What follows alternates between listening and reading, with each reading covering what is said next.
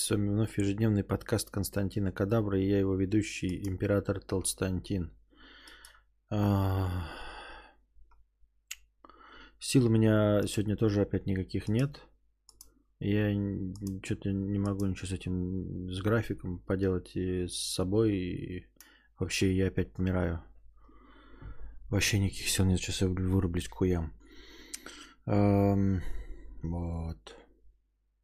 Что с этим делать? Не, знаю. Еще интернет все время об, обваливается, но, насколько я понял, обваливается интернет в будке, а, ну, типа местный роутер. А почему он отваливается, я нихуя понять не могу. Вот он, пока мы здесь ждали, э, счетчик, который я, ну, и, в общем, он два раза обвалился. Почему, не представляю. Просто отваливается и все. И восстанавливается переподключается. Как будто бы перезагружается, но не перезагружается. Или какая-то внутренняя перезагрузка происходит. Ну, хуй его знает, что происходит вообще. Просто отваливается и возвращается. Супремка 50 рублей с покрытием комиссии. А, жил в общаге 11 лет. Было то же самое. 4-5 этажей, только на один общий душ. На следующий год открыли несколько зданий общак в честь подготовки к проведению Олимпиады. И там уже комнаты на два человека. Отдельные души то ли на этаж, то ли вообще в каждой комнате. Силы в последнее время тоже слабые. Оказалось, что давление шалит 150 э, на 100. Вот так сюрприз. Да? Ну, я как пожилой человек, у меня есть давленометр. Надо померить, значит, давление или что там, я хуй его знает. Так, э, что у нас рассинхрон с картинкой есть? Нет, тоже есть. Что во всем проблемы. Интернет проблемы. Э, с ощущением проблемы. Еще и что? 11 лет назад в общаге. Спасибо за 50 рублей с покрытием комиссии. О, Nissan. Искусственный интеллект, который генерирует рандомные фразы, знает о тебе, Костя. Самый красивый человек в мире, толстый, опухший, настолько мудр, что ест ровно столько, сколько может. Э, ну, я понимаю, искусственный интеллект э, сгенерировал рандомную фразу, а при чем здесь я? Где здесь как? Ну, был какой-то от Яндекса, но там нужно было начало фразы написать, и он бы ее продолжил. А у тебя нет начала фразы, просто самый красивый человек в мире. Почему это обо мне? Спасибо, конечно, но не очень понятно. Лешка, 100 рублей. Не успеваю на подкасты последнее время. Монетка на настроение. Костик, а ты в курсах? У тебя половина чата слюни на Анастасию пускают. Меня бесит эти пидоры. И ведь каждый думает, что он лучший. Ну, э, пускай пускай. Ну, в смысле, типа, я не знаю, почему у меня-то в чате на, на нее пускают. А, ну, типа, не, ну понятно, что мы э, знакомые коллеги. А, в целом, пускать, наверное, надо у нее на стриме, а не у меня. Вот, и донатить. А, я только что пописал на чатик 50 рублей. Кадавр, скажи, пожалуйста, возобновил свой бизнес и потихоньку зарабатываю. А, ну вот, э, и ведь каждый думает, что он лучший. А мы же уже над этим шутили, что каждый мужик думает, что он лучший. А, и даже не мужик, на самом деле, все думают, что они лучшие, как бы не прибеднялись. Хотя на самом деле никто не прибедняется. Все думают, что они самые лучшие на основании ничего. А, просто, ну, типа, смотришь на людей, да, и каждый считает, что он достоин э, Гальгадот, и каждый считает, что она достойна Райана Гослинга.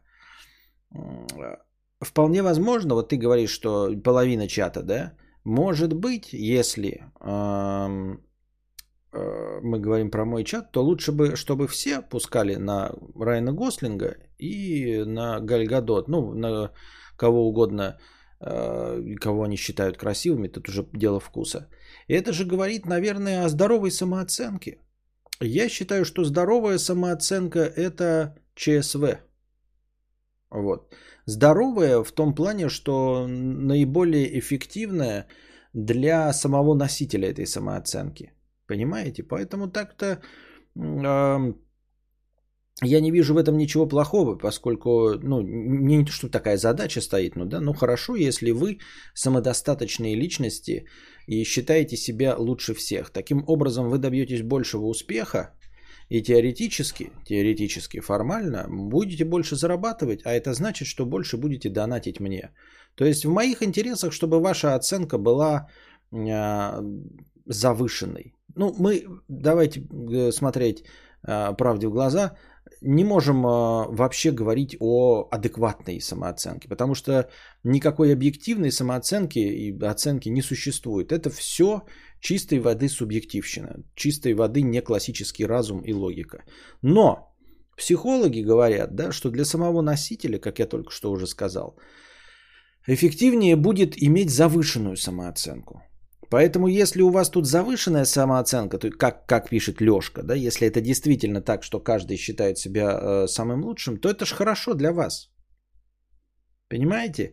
Если самооценка завышена, то ты веришь в свои силы. Э, веришь все, в то, что ты можешь все, что угодно преодолеть. И ты постоянно совершаешь попытки. А если самооценки недостаточно, то ты попытки не совершаешь, потому что не веришь в свою удачу, потому что ты не самый лучший. А будучи самым лучшим, ты будешь добиваться большего, потому что ты не будешь верить в свою неудачу. Какая может быть неудача или что-то не получится у человека, который обладает талантом и гениальностью? А ведь каждый из вас обладает талантом и гениальностью.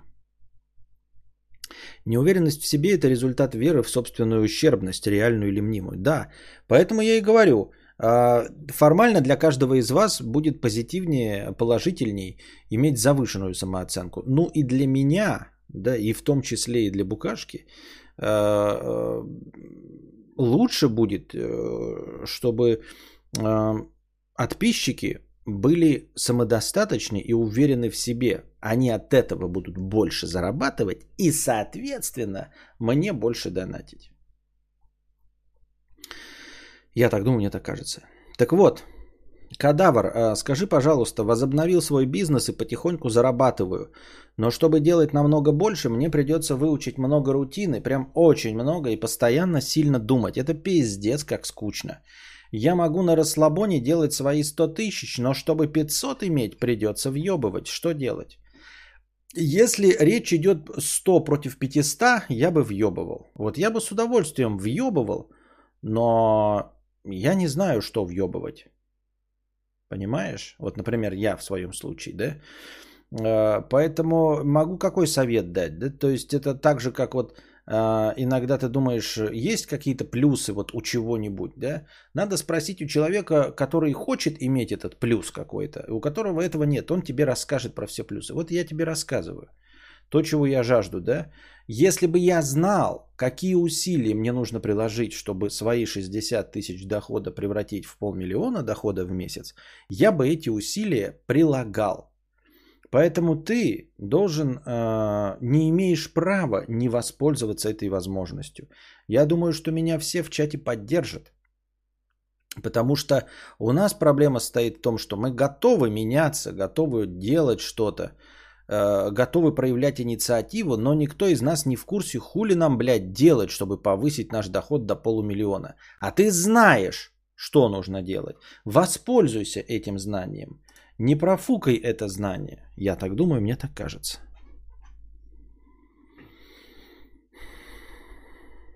А где связь между заработком и донатами? У тебя вон все миллионеры в чаты, а донаты на полтос всегда. Донаты на полтос от миллионеров. Понимаешь, если бы они не были миллионерами, то и полтоса бы не было. Вот что нужно понимать, Сракотан Сракотаныч. А может быть они станут 10 миллионщиками или миллиардерами? Дай бог, миллиардерами, и тогда они будут донатить не по 50 рублей, а по 100. А это уже прибыль мой кармашек.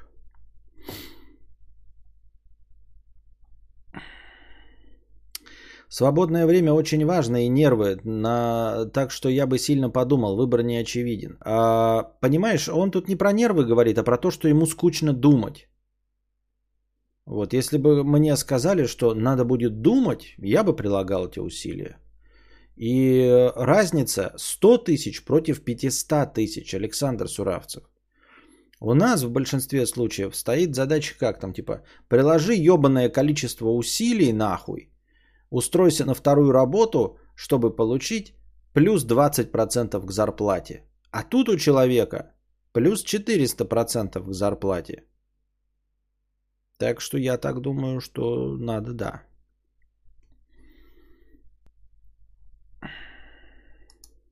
Жора Углерод 300 рублей.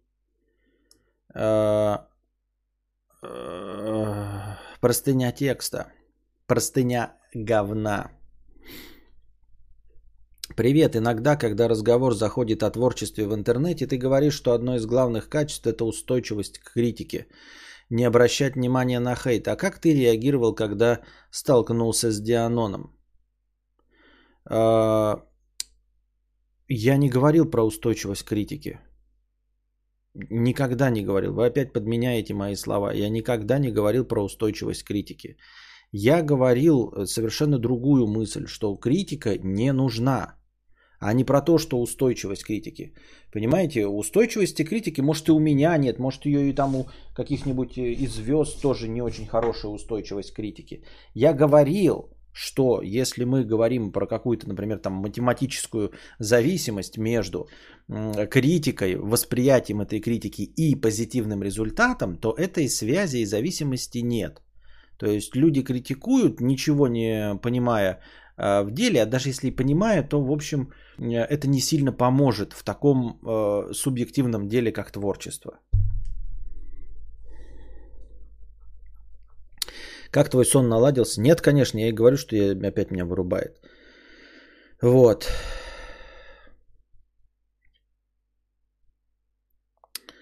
Как ты реагировал, когда столкнулся с Дианоном? Вот вчера ты никому не нужный продавец говна, а сегодня твой забор, твое лицо, настоящее фио, адреса твоих родственников знает весь тред на двачи. Любой скажет насрано, а все равно э, неизвестный. Э, но ты же сыкля, как не ловил панические атаки, представляя, что на твой адрес вызывают минеров, идут школьники с собачьим кормом или просто обоссывают твой забор. Эм... Ну, есть масса нюансов, э, которые можно описать, но я, наверное, не буду их говорить, да.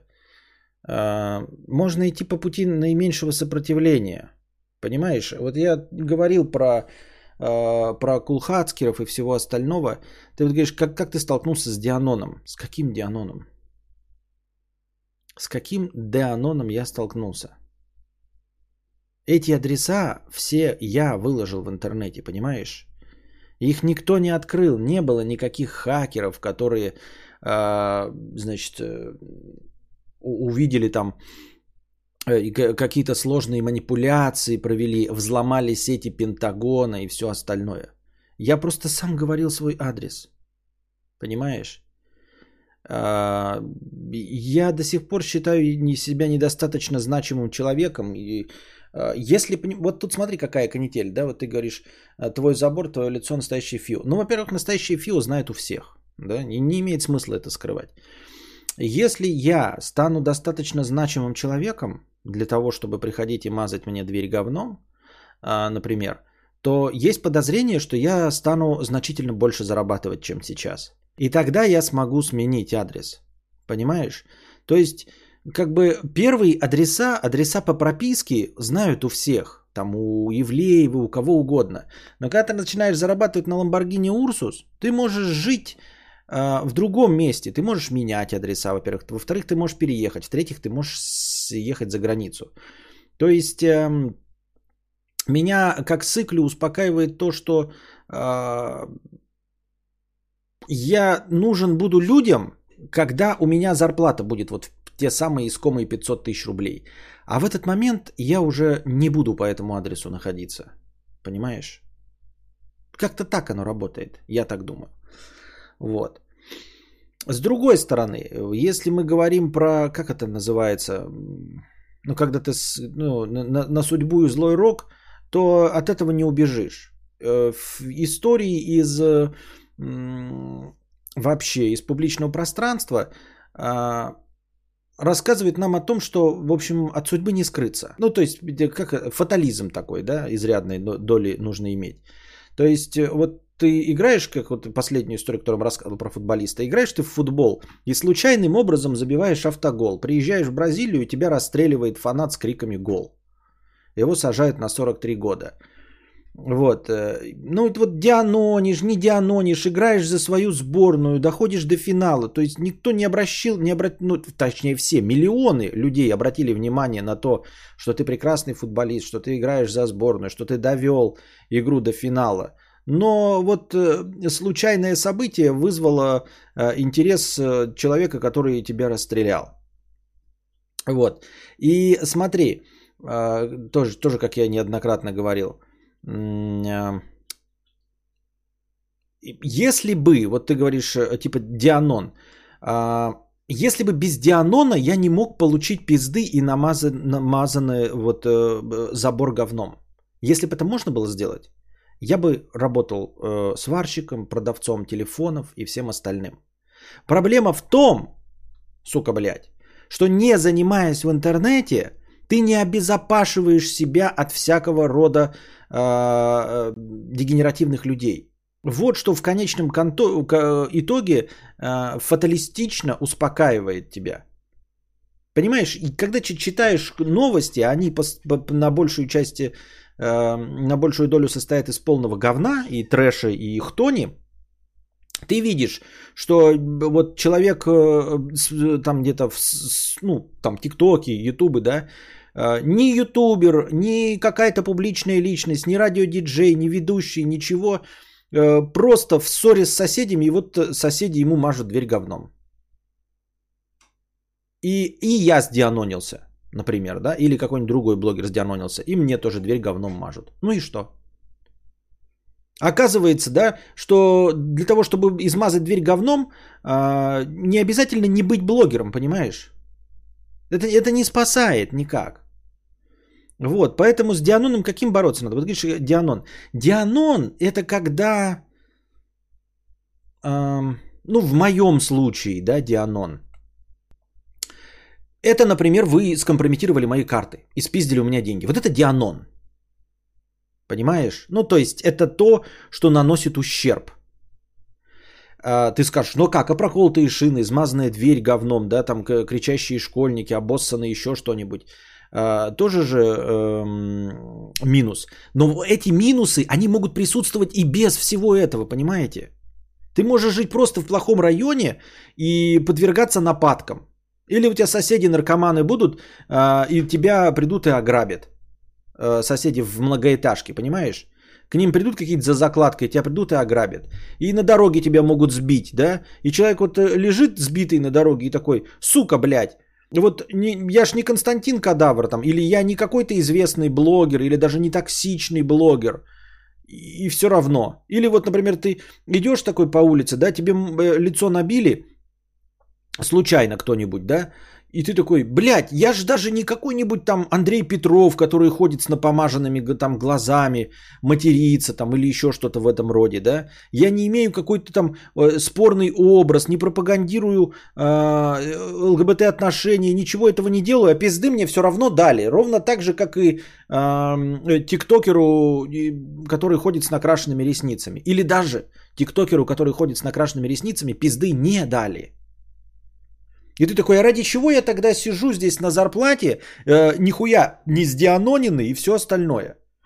Вот, поэтому Дианон это вот такой, знаете, ну или, например, м- я не знаю, если у тебя есть какая-нибудь работа еще, да, и тебя сдианонили, как ты что-нибудь где-нибудь сказал про своего начальника, да, или не про начальника, а про работу свою, да, ну там, ты работаешь в каком-то, я не знаю, Тинькове, и ты какой-нибудь там в ТикТоке рассказал, как в Тинькове хуево работать. Если тебя вот сдианонили. Понятно, сдианонили. Или, например, жене или мужу слили, как ты там с любовницей или любовником а, встречаешься. Вот сдианонили, вот тебе а, будьте здрасте. А, а вот это все, понимаешь, это все... Что? К чему? Ну, то есть, Дианон, то, что вы знаете мой адрес. Ну, я говорю, э, для того, чтобы не знали адрес, нужно прилагать большие усилия. Нужно, чтобы это стоило того. Нужно вот зарабатывать миллионы, да, и тогда можно скрывать свой адрес. Э, ну, то есть тратить на это какие-то усилия, чтобы скрывать свой адрес. Там ходить в маске, выезжать с шофером, там, я не знаю, чтобы никто не знал, что ты в этом районе живет. Все думали, кто там в этом доме живет, да, скрываться, например. С деньгами. Когда я знаю, что я этого себе позволить изначально не могу, то я и сам солью этот адрес, сам все сообщу, и все такие знают, ну и что знают, вот, ну типа.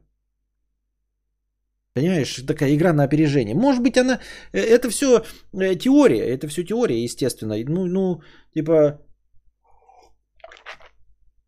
может это плюс, может это минус, я в рот его ебу. Тут скорее неожиданность. Э, так ты продавец и всем срать на тебя. А тут люди ищут инфу о тебе и кидают фотки. Страшно для не, не готового человека. Но когда ты занимаешься публичной деятельностью, как ты можешь быть к этому не готов? Меня поражаются, как люди, э, живущие в интернете, и когда их дианонят, их это поражает. Я видел тред на 2 там нет ничего из того, что не я залил в интернет. Понимаете? Все фотографии на 2 все. Это все выложено мной. На старых моих страницах где-то там, в ЖЖ, там, Тоси-Боси, 5 и 10. Это все выложено было мной. Там нет никакой информации, полученной не от меня. Так или иначе. Понятное дело, что не я им там давал, да, они мне не писали э, вопросы, а я под этими вопросами подписывался. Нет. Вот. И все. Поэтому я заходил туда, думаю, есть ли у них доступ к чему-нибудь. Нет у них доступа ни к чему. Понимаете? У меня есть телефонный номер, э, который не сдианонен. Но его знают подписчики. Есть часть людей, которые меня сдианонили, которые приложили минимальные усилия. Минимальные усилия, чтобы меня сдианонить. Понимаете? Вот. И меня это не смущает. Я знаю, я вот у меня номер довольно давно, и когда вы меня сдианоните, ну то есть этот номер настолько, чтобы мне хейтеры писали на мой номер телефона, да, я пойду и поменяю номер телефона. Просто поменяю номер телефона, э, схожу в банк э, и переведу смс на другой номер телефона, просто чтобы не доебывал, да? Вот и все. Вот. И, например, на 2Ч не висит мой номер телефона вот этот. Для дианона которого нужно приложить, приложить минимальные усилия. Вот он есть. Я точно знаю, что мне писали люди, э, такие типа, вот я твой номер сдианонил. Я спрашиваю, как? Да? Это не хейтеры были, а просто как? Говорю, ну вот я вот такие вот действия произвел, не сильно сложные, и сдианонил. Я такой, понятно, действительно, справедливо. Вот я так просрался. Вот. И главное, что не вот на 2Ч кто-то и все, больше никто этих действий не произвел. Понимаете? Вот о чем речь. То есть, вот такой показатель дианон. Насколько я нужен, что даже никто не хочет мой номер дианонить. Понимаете? То есть вот то, что я прям выкладывал в интернете, прям, блядь, прямым текстом, нахуй, сам, фотографии, все, это да. Это вот лежит, вот э, такая подборная пачечка про Константина Кадавра. А то, что я сам не писал, вот прям не писал, мой номер телефона, блядь, вот это вот. Не написал и все. И это, это не про то, что не умеют, а про то, что это не нужно никому. Понимаете, это не, на, не настолько нужно, чтобы приложить минимальные, блядь, усилия. Вот. Ну а в целом, как я говорю, э, фатализм. Э, ничего исправить нельзя. Понимаешь, можно бегать от хейтеров, бегать, бегать, бегать, а потом, блядь, под машину попасть совершенно случайного человека вообще. Тебя собьет машина, оттуда выйдет какой-нибудь человек, ты будешь лежать, да, и, и такой думает, вот, сука, ты хейтер, ты меня знал, ты меня знал, блядь, и сбил меня. Ты такой, нет, я просто пьяный, блядь, ехал и тебя сбил, и все. Самый лучший способ от Дианона – это жить в глуши в деревне. Самый лучший способ Дианона – это жить в лесу. И тебе никого, никому не нужно будет тебя одианонить. Занимаясь э, публичной деятельностью, в любом случае, ты просто должен быть морально готов к тому, что ты э, э, ну, нет никакой секретности в нашем современном. Если был 85-й год на дворе какой-то, а мы живем в интернете. Ну какой, как, какая, какая анонимность? Ребята, если вы видите кого-то в интернете, кто еще анонимен, да, то это все происходит по, почему? По одной простой причине. Э, люди не хотят его дианонить. Вот и все. Понимаете? Я думаю, сотни людей знают, как выглядит Инджойкин, И они не говорят просто потому, что неохота и все. Сотни людей знают, кто такой Инджойкин, но никто не говорит.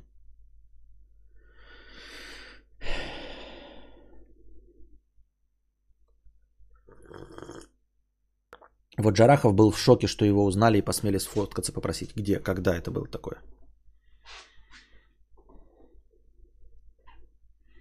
Зашел посмотреть на двач про кадавр, написано, вроде не украинец, ха-ха, вот это Дианон, да.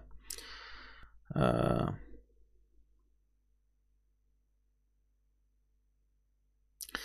И про тот донат, где родители ждали, пока сын закончит универ, и только тогда сказали про развод. Ты еще спросил, а почему ты так разозлился на них? Но родители только сделали ему комплексы, разве нет? Вот ты вырос и слышишь, что твои любимые родители столько лет терпели хари друг друга, ссорились и все равно жили вместе из-за тебя. Из-за тебя. Первая же мысль ребенка, что он своим существованием все 20 лет портил жизнь своим родителям. И только теперь, когда ты оболтус вырос, они могут попробовать жить счастливо отдельно. Это же пиздец с их стороны такое говорить. Или нет? Что делать в таких ситуациях? А, вот ты будто пересказываешь всю ситуацию и при этом на серьезных щах говоришь, э, что сделали ему комплексы. Серьезно? Ты думаешь, что можно насадить комплексы 23-летнему здоровому лбу или 20-летнему? Ты серьезно думаешь, что ему можно нарушить психику? Вот 20-летний вырос, он уже 5 лет как ненавидит своих родителей, просто, ну, по умолчанию, по природе, да, э, своей. И вот они ему говорят, мы развелись, а на самом деле мы терпели друг друга из-за тебя. И он такой, а, та-та, мне 20 лет, я такой маленький, впечатлительный сынок. Неужели такой я плохой зазря? Серьезно, ты 20-летний здоровый лоб, у тебя все мудя в волосах, у тебя на жопе волосы растут, у тебя проблемы, как с жопы волосы убирать, потому что баребухи присыхают. Какие комплексы можно э, сформировать у человека 20 лет и более от роду? Что там можно сказать вот 23-летнему человеку, сказать, мы твои неродные родители. Он такой, вот я был, значит, богатырь, весь себе уверенный, все, сформировался, пиздец. Сейчас вы мне сказали, что я не родной, и вот я буду теперь закомплексованный, ходить и это всех это скрывать. Боже, какая драма, серьезно. Они вырастили только в взрослом состоянии, ему сказали, поэтому я не пойму, что он все еще злится. Может быть, он злится, потому что они как бы возлагают на него ответственность, задавая ему вопрос. Вот в этом может быть неправильно, да? То есть они должны были в конце концов, э, если разводятся после того, как он вырос, сказать, мы разводимся. Да, мы терпели друг друга из-за тебя, вот, ну, если хотят это говорить. Но могли бы не говорить, потому что это манипуляция. Но в целом они просто сказали, мы разводимся. А тут они еще его спрашивают, понимаешь? То есть они как бы э, задают вопрос, нам стоит развестись? И спрашивают у ребенка, понимаешь? А он-то их обоих любит, хоть и взрослый. Э, и вот из-за этого он злится. Типа, схуя ли вы меня спрашиваете, блядь? Я вас обоих люблю. Это как спрашивать у ребенка, кого ты любишь больше, маму или папу, да? Нахуя такие вопросы задавать?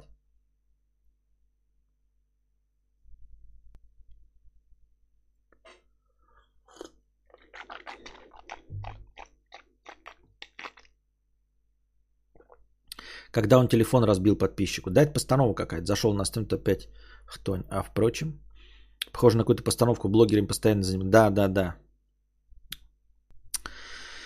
Максим Подгорецкий, 1500 рублей с покрытием комиссии. Спасибо за покрытие комиссии. В честь амнистии мудр, мудрому э, любимому кадавру. Спасибо. Дон Кихой, 350 рублей с покрытием комиссии, простыня текста. Как быть? Привет, Костя. Посоветуй, как примириться с этой поганой реальностью. Недавно получил от одного гопаря пиздюлей ни за что. Просто доебался меня на пустом месте. А когда я сказал, что сейчас вызову ментов, то он сразу начал меня бить по ебалу. Потом мне сказали, что я типа мусорнулся, и это не по понятиям, за что и получил. Пиздец, короче, выучил урок гопарских понятий называется. По закону его привлечь не удалось. Батя как-то его отмазал. Мне обидно, пипец. Я в больничке месяц лежал, лечился. На месть какую-то я не способен, ибо, ибо амиган от природы. А, но мне погано с тех пор пиздец как. К психологу сходил, она такая ути-пути, какой бедненький, несчастненький. А потом говорит, с вас 30 косарей. Реально 30 косарей, нахуй пойми, что отдал как лошара последний. Но не за один раз, конечно, раз 10 к ней сходил по 3000 за сеанс, в итоге 30 косарей как не бывало. И ничего не помогло. Хз, как дальше жить. Сперва какой-то урод избил, потом психолог наебал. Может, ты хоть какой-то житейский совет дашь дельный? Дам, надеюсь. Ну, я э, насколько житейский не знаю. Забей и отпусти эту ситуацию. Просто забей и отпусти эту ситуацию. Все, она прошла. Ты продолжаешь получать боль от ситуации, которая закончилась. Пиздюля ты получал непосредственно во время получения пиздюлей. Какое-то время физически у тебя еще что-то болело, и ты валялся в больничке. Это время прошло, раны зажили. Весь остальной дискомфорт, который ты получаешь до сих пор, ты получаешь, а, потому что сам продолжаешь получать а, эту боль. Просто потому, что ты не отпустил эту ситуацию. Мир несправедливая хуйня. Это может произойти, понимаешь, тебя гложет из-за того, что э, есть какой-то человек, который мог бы понести за это наказание. Вот, но не понес за это наказание. А вообще это мог быть упавший камень со скалы. Просто ты ехал на машине, вот мимо, оползень, блядь, тебя сбила и машину перевернула и размотала, да, тебя. И ты сидишь себе в больничке. И люди с этим легче справляются, потому что камень – это обстоятельство непреодолимой силы. Но суть проблемы такова. Этот гопарь – это обстоятельство непреодолимой силы. Все, смирись с тем, что это камень, который тебя сбил. Мир несправедливая штука. А, не дай бог каждому из нас э, сталкиваться с этим, да? А, но я думаю, что в разной степени мы всю жизнь сталкиваемся с какой-то несправедливостью. Хорошо, когда это несправедливость просто вселенская, да, там, я не знаю, упал на башку кирпич нахуй, еще что-нибудь произошло. Вот. Э, сложнее смириться, когда есть якобы какой-то виноватый человек, и, и мы не можем его никак наказать. А, ну, наша жизнь такова.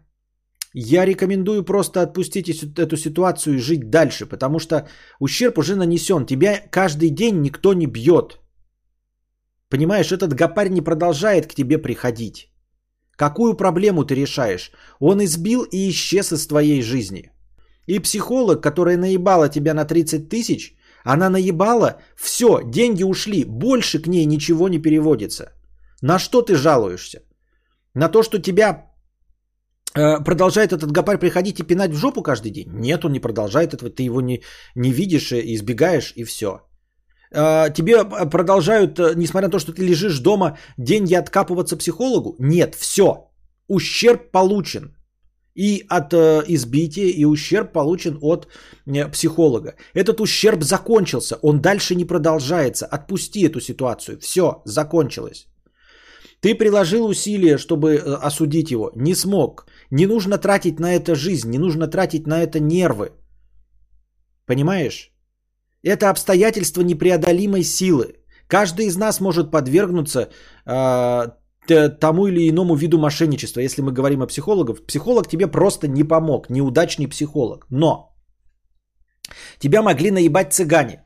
Тебя могли наебать какие-нибудь мошенники по, с картами. Ты думаешь, ты самый умный? Нет, все равно найдется какие-то хитрожурпые мошенники, которые могут нас всех и любого из нас наколоть но мы просто им не попадаемся случайным образом, и поэтому вот не все и не всегда теряем деньги.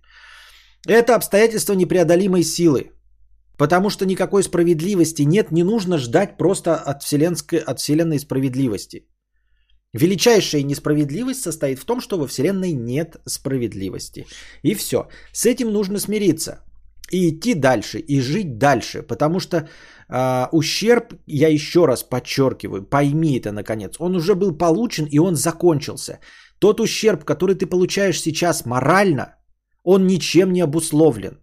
Этот ущерб наносишь исключительно сам себе, ты продолжая об этом думать.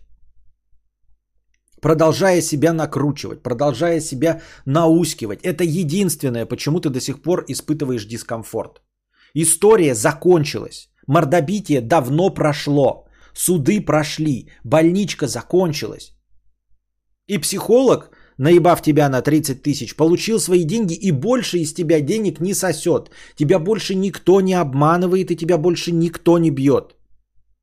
Никто не наносит тебе никаких увечий. Ты спокойно живешь и продолжай спокойно жить. Чтобы тебе было легче с этим смириться, я тебе сейчас объявляю, никакой гопник тебя не сбивал. Ты ехал на машине, и тебя сбил валун, который скатился со скалы. Он ударил в твою машину, ты перевернулся, получил травмы и месяц лежал в больнице. Ты обижаешься на несправедливость валуна и на это, что ты омешка и терпила. Какой не терпила и не омешка пойдет пинать валун? Пойдешь пинать валун? Никто не пойдет пинать валун. Это полная хуйня. Понимаешь? И психолог это тоже полная хуйня. Психолог это ты потерял деньги. Ты шел, и у тебя прохудился этот, э, э, котомка, вывалился кошелек, и ты потерял 30 тысяч. Нес их на Sony PlayStation копить и просто потерял. Обидно? Обидно. Досадно? Досадно. Все, закончилось, ты просто потерял. Нет никаких людей, э, которые тебя кто как-то унижают. Они тебя никак не унижают. Их не существует. Они закончили. Весь ущерб, который они могли нанести, они уже нанесли и исчезли. Все. Воспринимай потерю денег, как ты шел, и она у тебя выпала из кошелька. Воспринимай избитие э, гопником, который не понес наказание, как будто это валун упал, ударился в твою машину. Все, забудь. Э, с этим ничего нельзя поделать, с обстоятельствами непреодолимой силы, с природными катаклизмами. Ничего нельзя сделать. Это раз. А второе, это то, что ущерб был нанесен, и все, он давно уже нанесен и закончился. А ты продолжаешь себя терзать.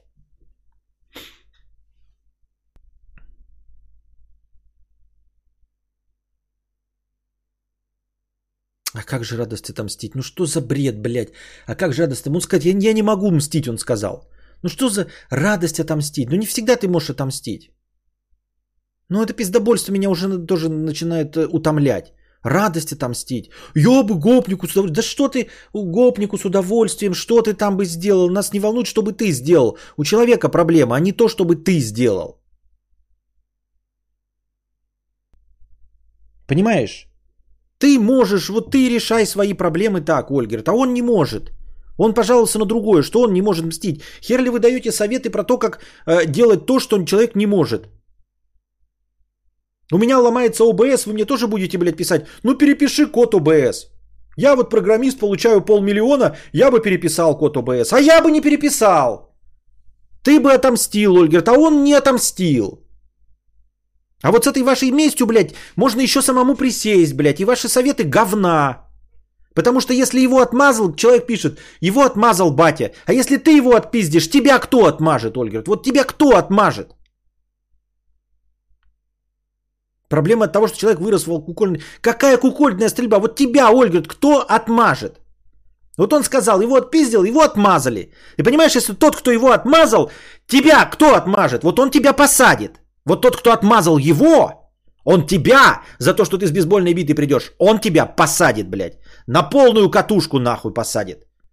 И тебя там, ты один раз на бейсбольную биту намотал, а потом будешь наматываться, блядь, на бутылку. Ну что это за бред?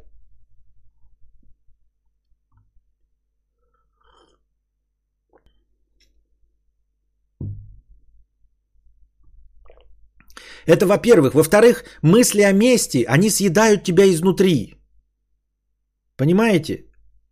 Хотите месть какую-то? Почитайте граф Монте-Кристо. Вот у них там получилось. Представьте, что вы граф Монте-Кристо. Граф Монте-Кристо, блядь, потерял 30 лет жизни, сидя в, в замке. Ёбаном, блядь, Ив. Вы так хотите?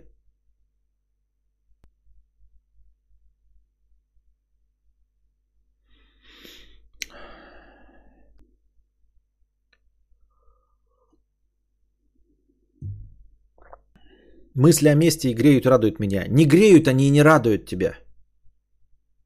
Ну вот сиди 30 лет в замке Ив, блядь, и вот посмотрим, вот они э, этого, я же забыл, как его там, Жо Дассен, блядь, нет, Эдмон Дантес. Его радовали, да, 30 лет. Нахуй это надо, живите дальше, блядь. Что это за бред? Попомните мои слова, ваши мысли о месте, они вас не греют. Вы просто возвращаетесь в ту ситуацию, э, как будто бы вы ее можете исправить или что-то сделать. Это полная хуйня. Победа это идти дальше.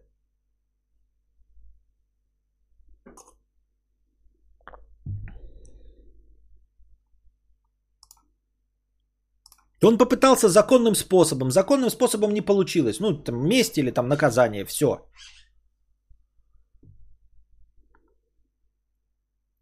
Я не знаю, о чем речь, но ты проиграл и продолжаешь проигрывать тянущиеся соплей из прошлого. Тянется сопля, продолжаешь морально проигрывать. Да, я сейчас вот сам так э, на это реагирую, да, а, потому что я сам к этому стремлюсь, к этому взгляду на вещи. У меня у самого этого не получается.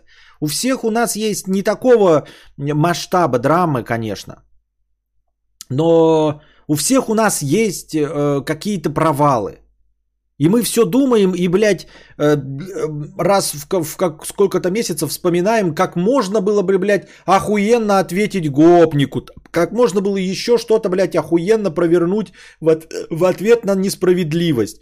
И просто возвращаемся э, в ситуацию, наносящую нам эмоциональную травму. Я не такой тоже. Я к этому стремлюсь. Я надеюсь, что я использую этот стрим как э, терапию, произношу те вещи, к которым сам стремлюсь. Конечно, я не умею как маг вот это все делать. Но я хочу так реагировать на э, невзгоды. Я хочу забывать и идти дальше. А не тратить время на какую-то, блядь, мифическую месть. И уж не дай бог, блядь, чтобы эта месть получилась. Чтобы потом присесть в тюрячку за эту месть.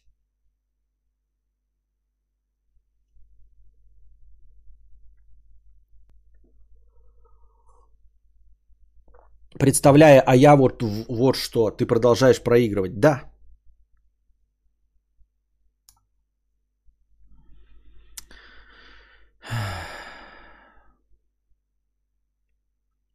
Это какой-то порочный круг отомстил, а потом тебе отомстили, а ты давай опять мстить, и ток седой, дерганый, купи себе Sony PlayStation лучше. Да, как говорят, знаешь, это типа на Сицилии, э, то есть там типа кровная месть, вот это все, э, потом говорят типа кровная месть, око за око, зуб за зуб, все это очень интересно, но если бы э, кровная месть действительно была э, кровной, и все бы продолжали то, как вот они это декларируют делать, то Сицилия вымерла бы довольно быстро – и вообще, если бы продолжалось это, то весь мир довольно, вымер бы довольно быстро. Так что людьми нас делает то... Э, людьми в конечном итоге и 8 миллиардов людей населения в конце концов нас сделали принципы вроде «подставь другую щеку». Не в том плане, что терпильно не надо эту хуйню нести про терпильство, а в том, что надо когда-то прощать. Именно благодаря этому человечество и существует – что мы умеем прощать. Потому что если бы мы не умели прощать, то э, не было бы нас здесь и всех сейчас, потому что далекие-далекие предки давным-давно бы э, друг друга перебили вместе с австралопитеками в бойне. Вот. Так что Дон Кихойт, я и думаю, что большинство в чате и друже э, советуем тебе отпустить эту ситуацию. Мой совет – еще раз, это воспринимать и как э, природные катаклизмы, все, что с тобой произошло, с которыми ничего нельзя сделать.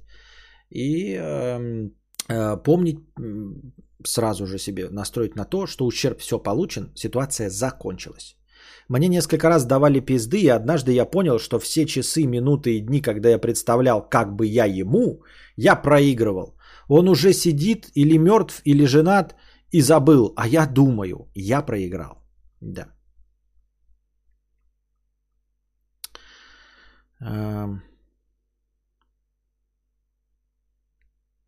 Никита, 250 рублей. Спасибо за творчество. Хорошего вечера. Спасибо.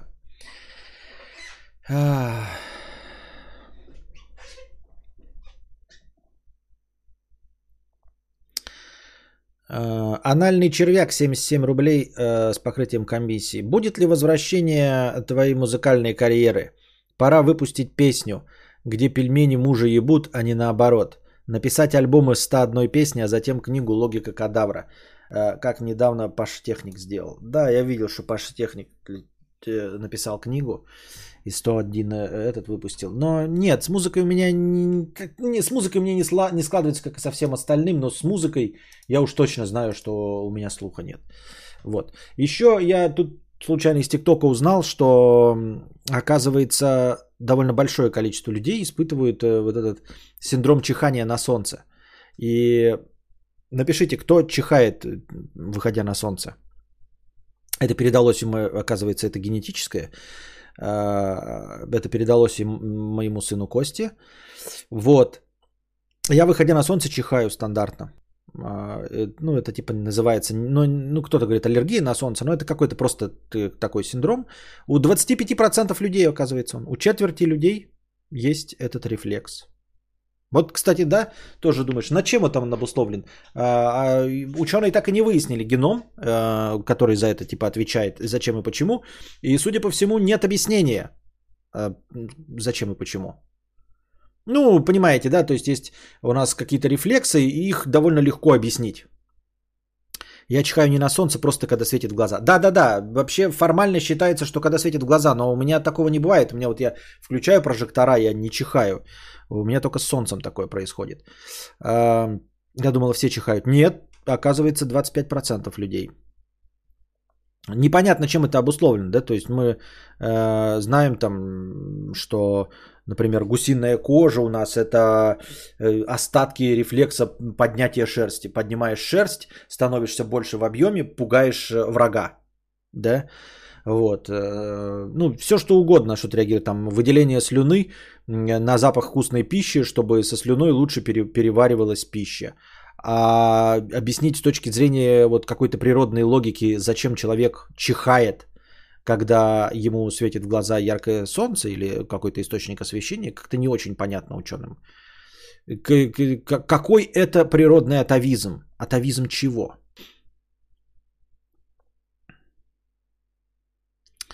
Кстати, Костя тут недавно читал, что нельзя задерживать чихание. Один чел так себе что-то там порвал серьезно. Да я вообще-то по большей части уже и не, не задерживаю. Да и то задерживание, которое у меня есть, оно не такое уж э, задерживание. Это просто как бы э, утихомиривание чиха. Он просто тише, но я его не задерживаю. Если нет объяснений, все можно свалить. Нет. Тут дело в том, что генетика не сваливается на генетику. Это, это просто я говорю, что оно передается генетически. Да? То есть с, 50, с более чем 50% вероятностью это передастся вашим детям. Но э, объяснения нет все равно.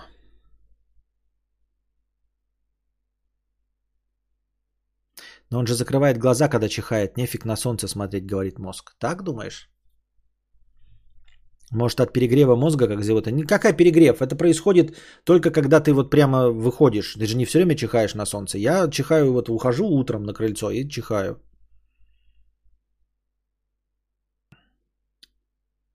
Мне нужно, чтобы конкретно в ноздри ультрафиолет попал. Это тебе так кажется, что ноздри в ультрафиолет.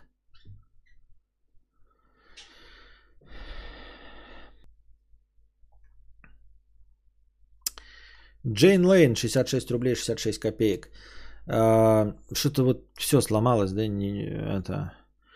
Привет, Костик. Начались траблы с работой, как сменился босс. Понимаю, что ты не посоветуешь способ, как разрулить конфликт, но, может, подскажешь, как забить на ебанутое начальство хуй? Плохо справляюсь со стрессом. Параллельно учусь, но как только нервотрепка, то сразу перестаю учиться и тупо страдаю. А, не очень понимаю, почему нужно страдать из-за работы. Ну, типа, почему ты испытываешь... Понятно, стресс можно испытывать, если тебя там ругают постоянно, э, ну, просто от давления. Но в целом испытывать стресс из-за того, что нервотрепка какая-то на работе, я... и уж тем более переставать учиться, мне это не очень доступно и не ебанутое начальство. Если тебя прям э, гнобит да, на работе, то лучше, конечно, это менять. Э, лучше поберечь нервы и подыскивать себе новое место работы. Ну, тоже в зависимости от того, сколько ты получаешь на это, стоит ли э, переход и, или, например, наоборот, стоит ли зарплата потерянных нервов. А, ну, просто, например, если что-то там не нравится или в конторе, или что-то, по мне, оно заканчивается в 6 вечера. Вот как только ты выходишь с работы, то дальше оно не должно тебя беспокоить. Почему ты э, не можешь учиться не во время работы? Как только ты выходишь с работы, то больше тебе не, нет никакой необходимости испытывать стресс. Она закончилась. Работа существует с 9 до 6. Вот. Как только 6 часов э, про, про, прогундело, то все. То все. Надо как-то разделять личную жизнь и работу, я думаю. Это антревольт. Не все штуки в процессе эволюции для чего-то нужны. Приведи пример еще. Тогда каких-то вот вещей, которые вообще ни для чего не нужны. Ну вот приведи пример чего-то, что я не смогу э, объяснить с точки зрения э, природной необходимости.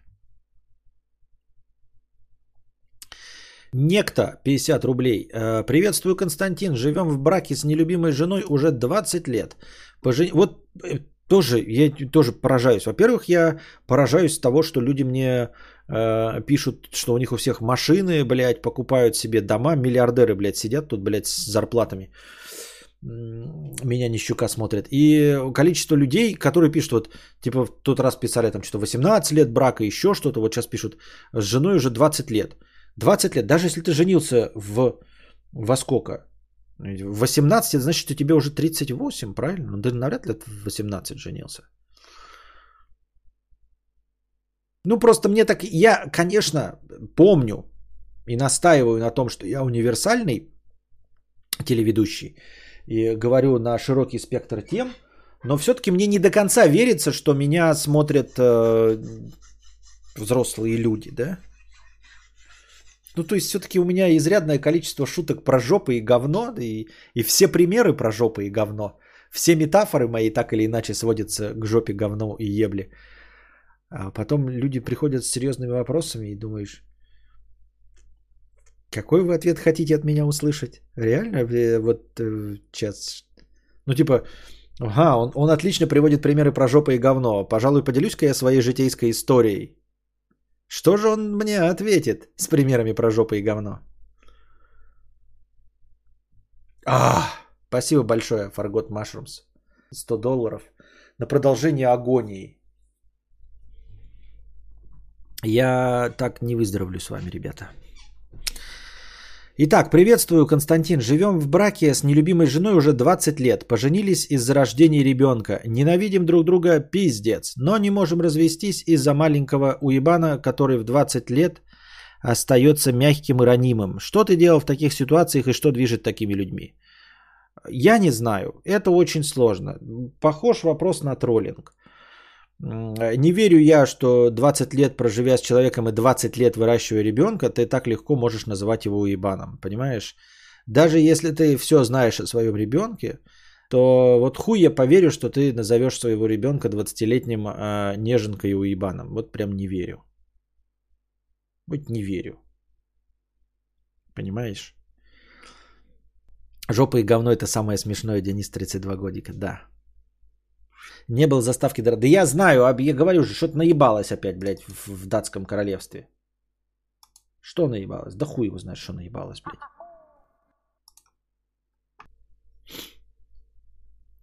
Может, тематически? Нет, у меня сил. Я не готовил тематически, потому что у меня нет сил. Поэтому у меня нет э, ничего.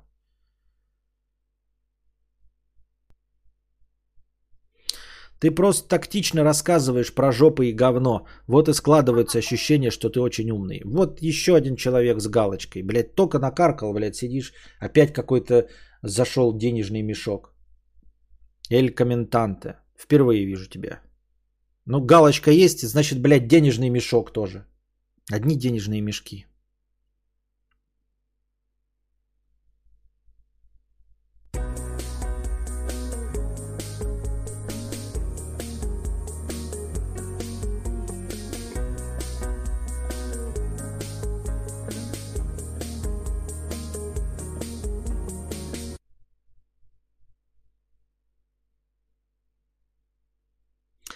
Ну так вот, ненавидим друг друга пиздец, но не можем развестись из-за маленького ребенка, э, которым, э, из-за маленького уебана, который в 20 лет остается мягким и ранимым.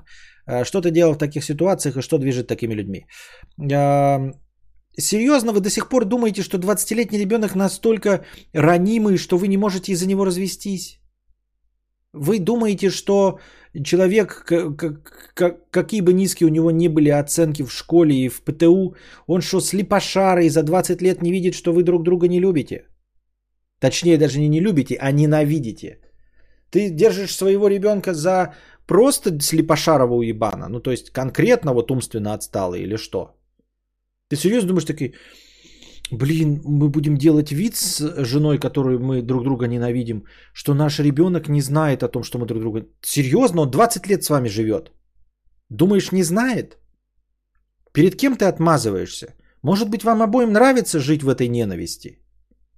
Смиритесь с собой, что вы, вам нравится э, жить в этой ненависти, в этой стабильности, во всем вот этом. Кого ты убеждаешь? Я не понял, у скрипта пинг 3 минуты. Нет, я просто... Он вообще не работал, я его перезапустил. Перезапустил я скрипт.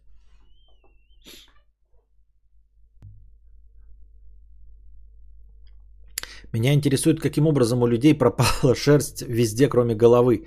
Это же должны... У тебя только кроме головы пропала везде шерсть? Везде остальном ты голенький, Ольгерт? Это же должны выживать только те, у кого волос на голове больше и как вообще. Да.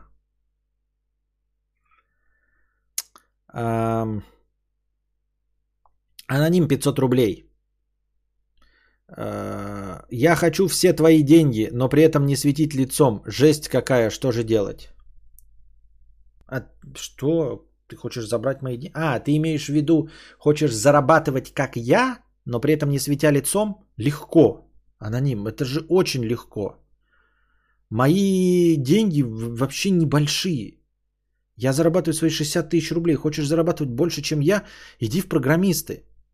Э, масса обычных работ, э, где ты будешь получать больше, чем я. Ну просто да, профессионал в любой э, сфере ты будешь получать больше, чем я. Вот прям профессионал. То есть, если ты будешь усиленно чем-то заниматься э, 10 лет, э, то ты будешь зарабатывать больше, чем я. Ну, чем угодно. Ну, прям чем угодно.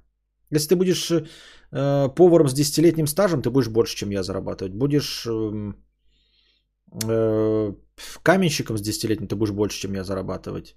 Предпринимателем с 10-летним больше, чем я зарабатывать. Программистом, программистом в, в дохуя раз больше, чем я будешь зарабатывать. Вообще не вижу никакой проблемы жить анонимно и зарабатывать больше, чем. Если смотреть по э, количеству тачек дорогих, которые я не могу себе позволить и никогда не смогу себе позволить, то э, ну процентов 20 Белгорода зарабатывает больше, чем я.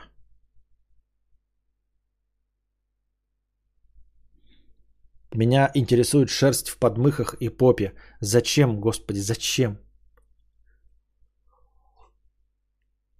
Ну да, мудя еще хуй его знает. Может быть, там сохраняет какую-то, блядь, терморегуляцию или в рот его еби. А вот на очке вообще непонятно, зачем шерсть. Ну вот прямо, блядь, вокруг... Э, э,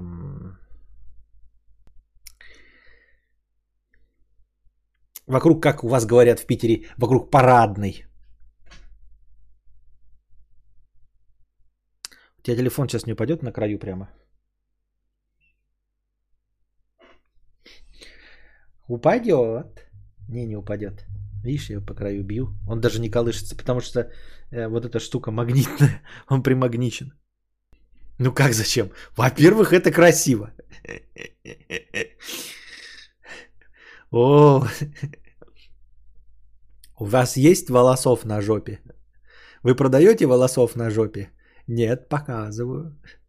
Красивые.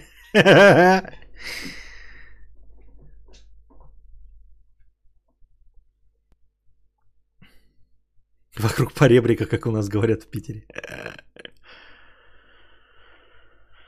Да-да, доктор, у меня жопа болит. Где? Прямо у входа. Ну, неудивительно, раз вы называете место входа. Да, это я в ТикТоке миллионов вариантов этого анекдота слышал. У меня э, жопа болит. Где?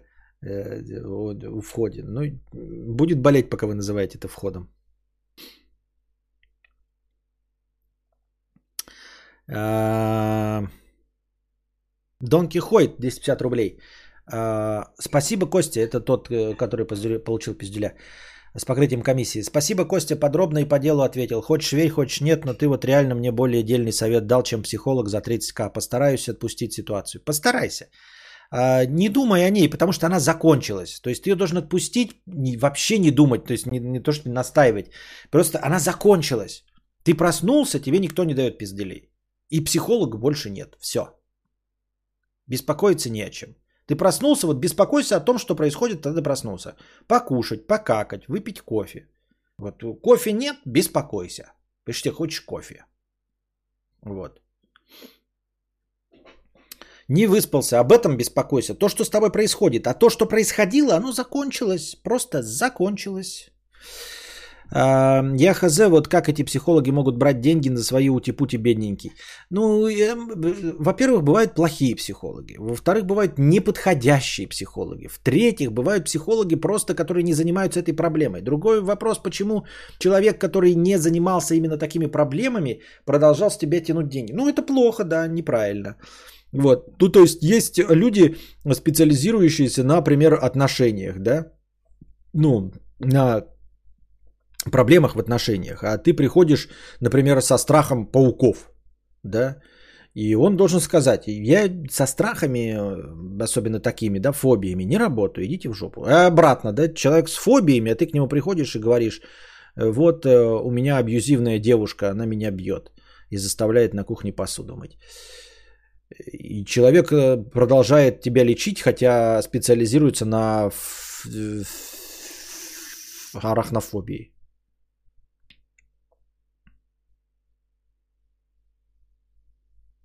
Шерсть на попе красивые.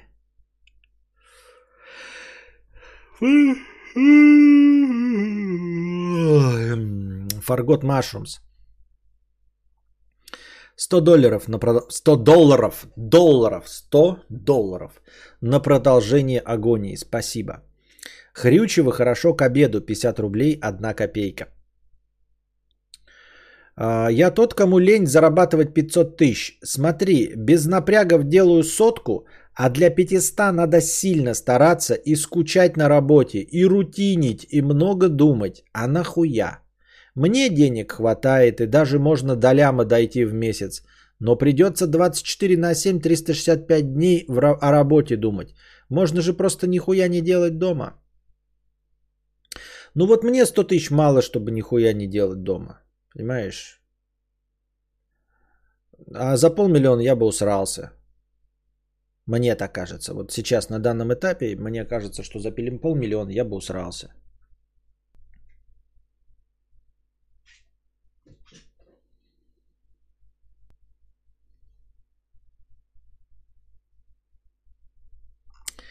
Итак, мы дошли до конца донатов. Новостей у нас как не было, так и нет. Так что накидывайте свои, пожалуйста.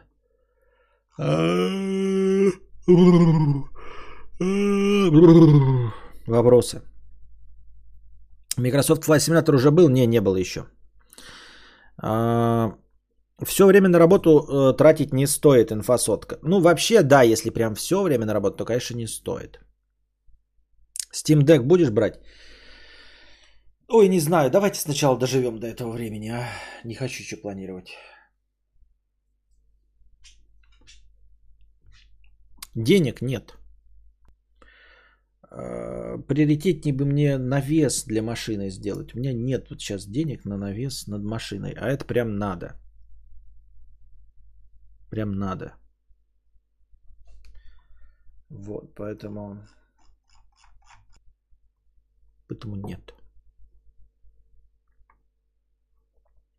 I kissed the girl and I like it. Можешь кинобред провести. А потом, да, на настроение это, да? А потом, давайте как кинобред. Вот кинобред у меня готов. Практически. Я думаю. Мне так кажется. А я потом его, ну, как обычно, и перезалью, просто вырежу чисто кинобред. Как вам такая идея? Да кто вас спрашивает, какая у меня идея? Не есть у меня идеи, нет у меня такой идеи.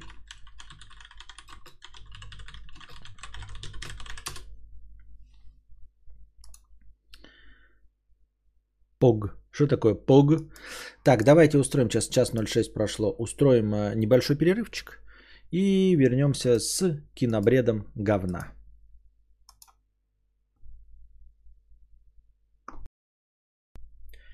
И кинобред. А значит, вот только что буквально у нас в стриме э, мы говорили там что-то про, про, про ситуацию и про месть. И смотрите, какое дело. Э, там сослался человек, сказал, что вы не в сериале Yellowstone.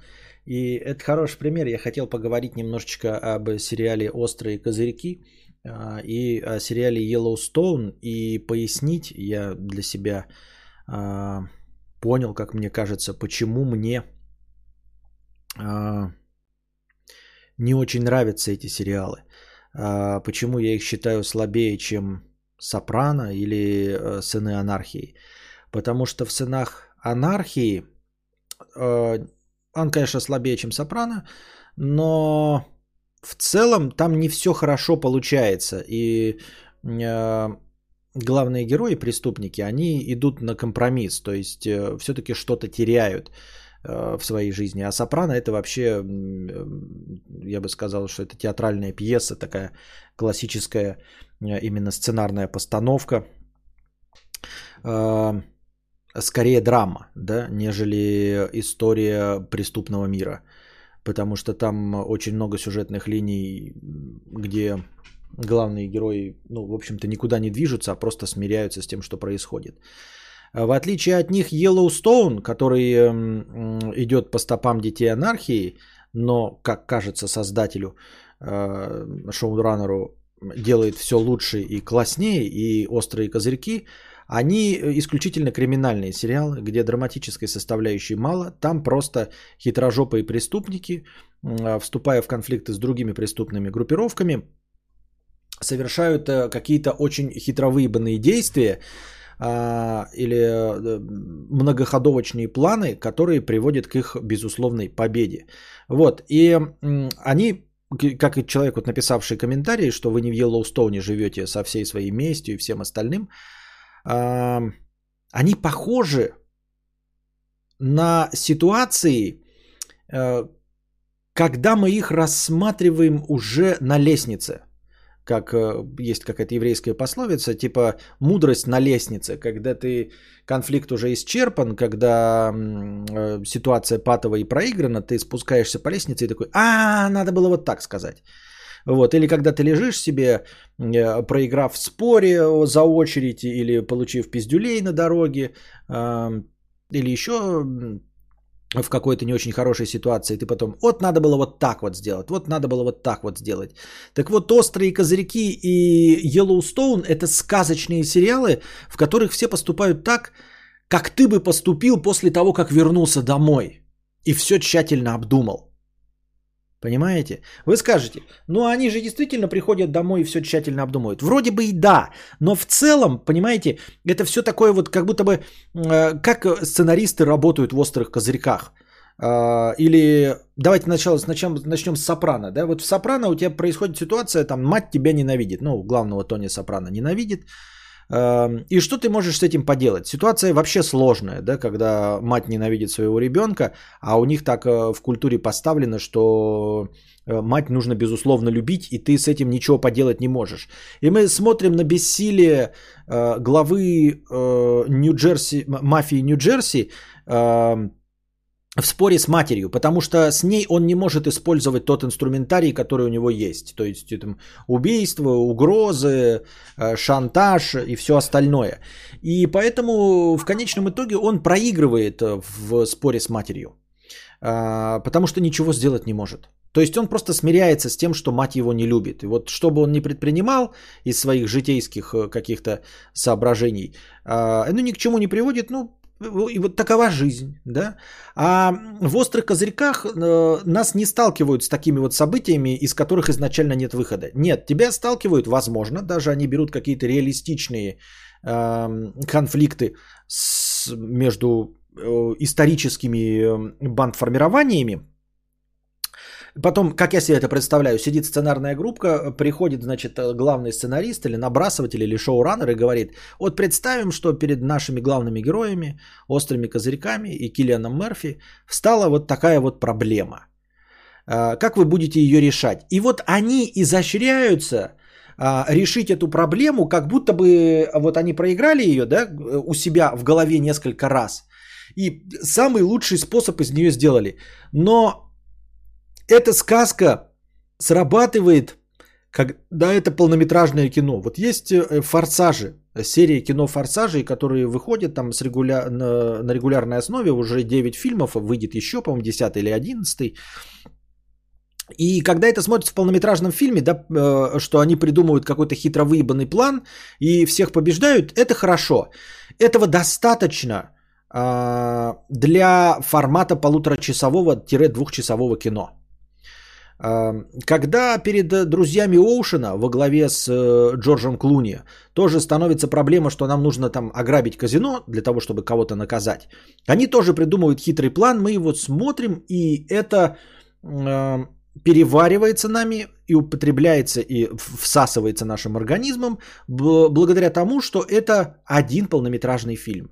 Но когда ты смотришь сериал, в котором каждая серия и в каждой серии происходит какая-то конфликтная ситуация, и главный герой в исполнении Киллиана Мерфи так это все классно и клево разруливает, то немножечко эта сказочность утомляет. И сказочность это вот уровня того, что э, как же он охуенно поступил. Вот я был бы так, да, вот на меня наставили 9 пистолетов, да, с разных сторон 9 разных бандитов.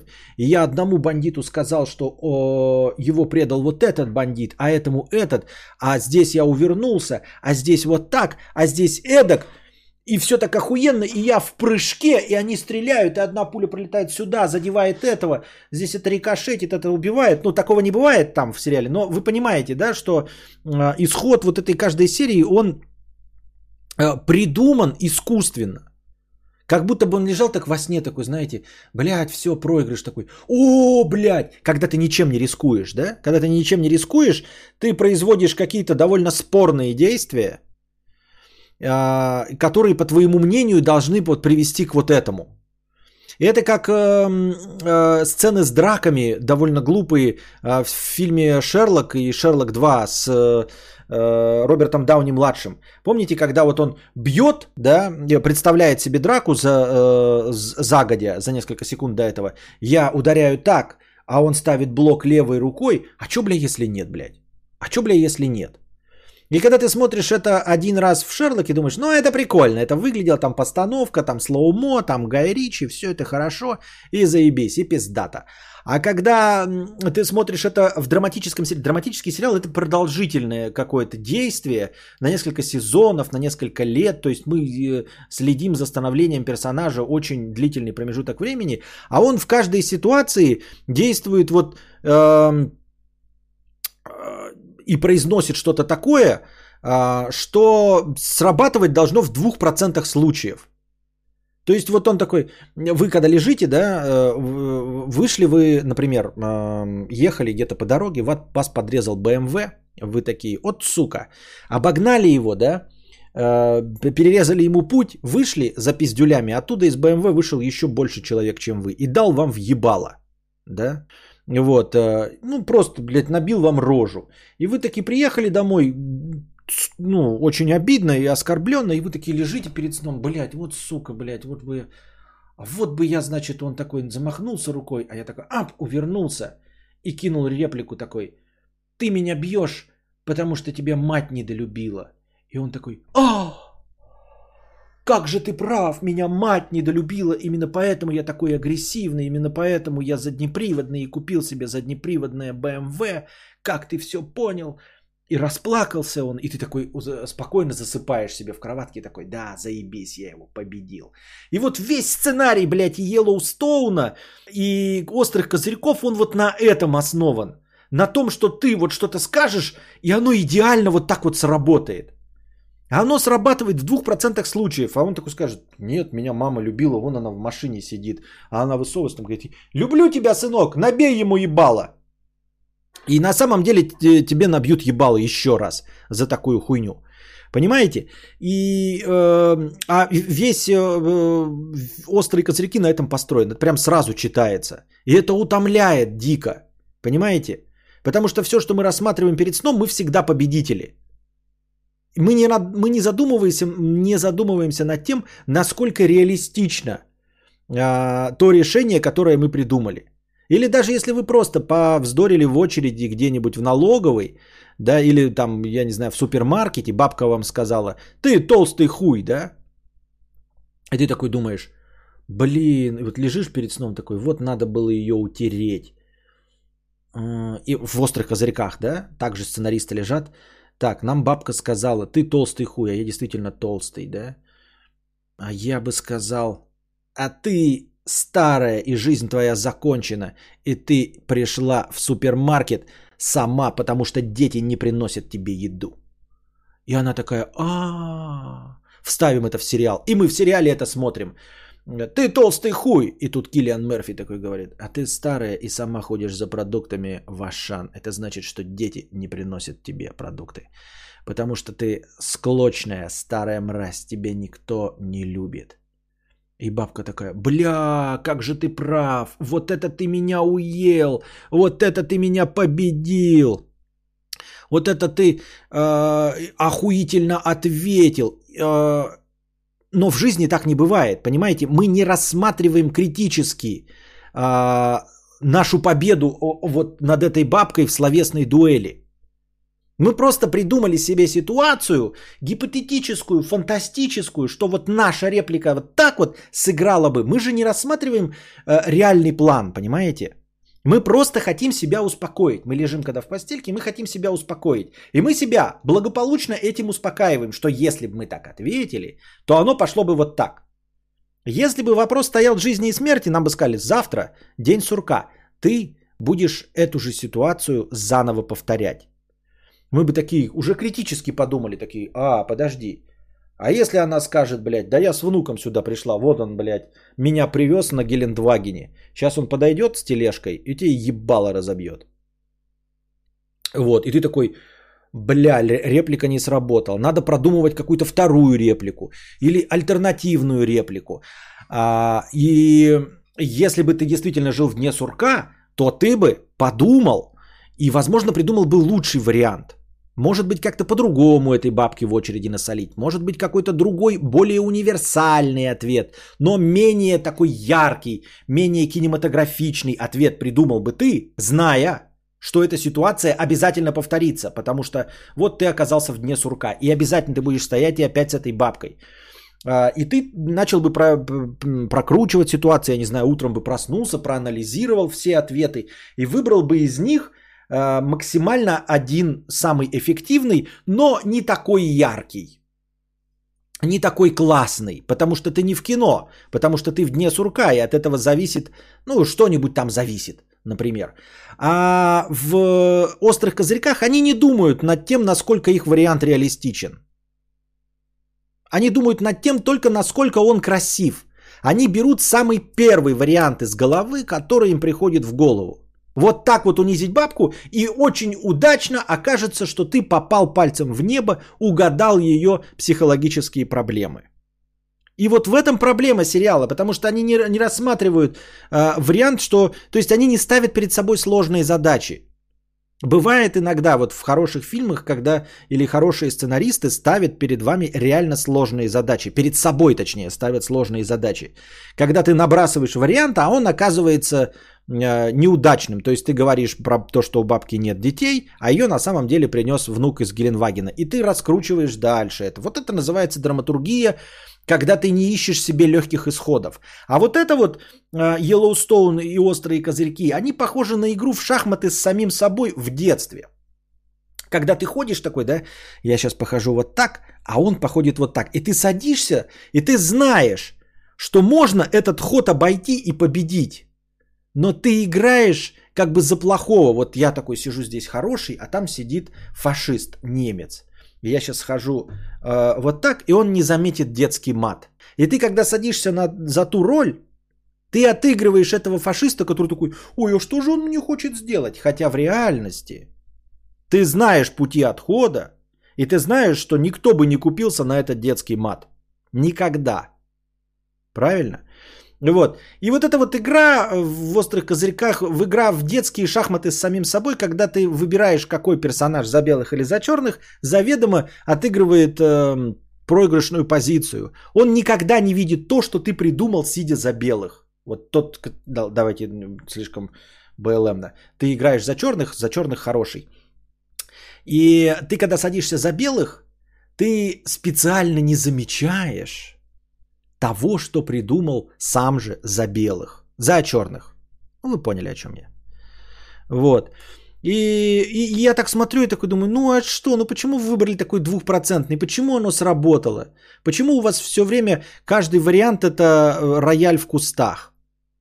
Каждый раз это вот э, решение проблемы, когда ты стоишь против 40 человек, да, и случайно вытаскиваешь пистолет и стреляешь в того, кто реально главный. И вот когда ты выстрелил, надо убить главного. Если мы убьем главного, остальные разбегутся. И ты такой, хоп, тыщ, и они все разбегают. А, блядь, они бы не разбежались. Ты убил самого главного, схуяли бы они разбежались. Они такие, нихуя, давайте его за... И расстреляли бы тебя. А тут вы, ты убил главного из 40 человек, и 39 такие, нашего главного убили, мы теперь без главаря преклоним колени. Нахуя? Вот. И вот это утомляет. Поэтому мне и, и в «Острых козырьках», и в «Йеллоустоуне» они постоянно используют вот такие ходы сюжетные, которые я считаю э, очень э, слабыми. Yellowstone норм, я на втором сезоне заснул и больше не включал. Норм, я буду смотреть и следующий сезон посмотрю, там актеры хорошие. Но это не отменяет того, что... Острые козырьки при этом гораздо, конечно... Мне в Yellowstone не нравится атмосфера, потому что ну, там происходит действие там, где мне нравилось бы, мне бы хотелось жить. Так, как мне бы хотелось жить. А в «Острых козырьках» мне там вообще ничего не близко, и я как бы гомоэротичных чувств к Киллиану Мерфи не испытываю, поэтому а, Костя исписался, подался в графоманство. А,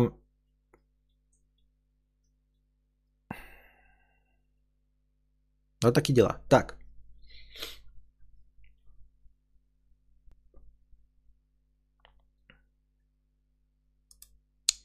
Это что касается острых козырьков.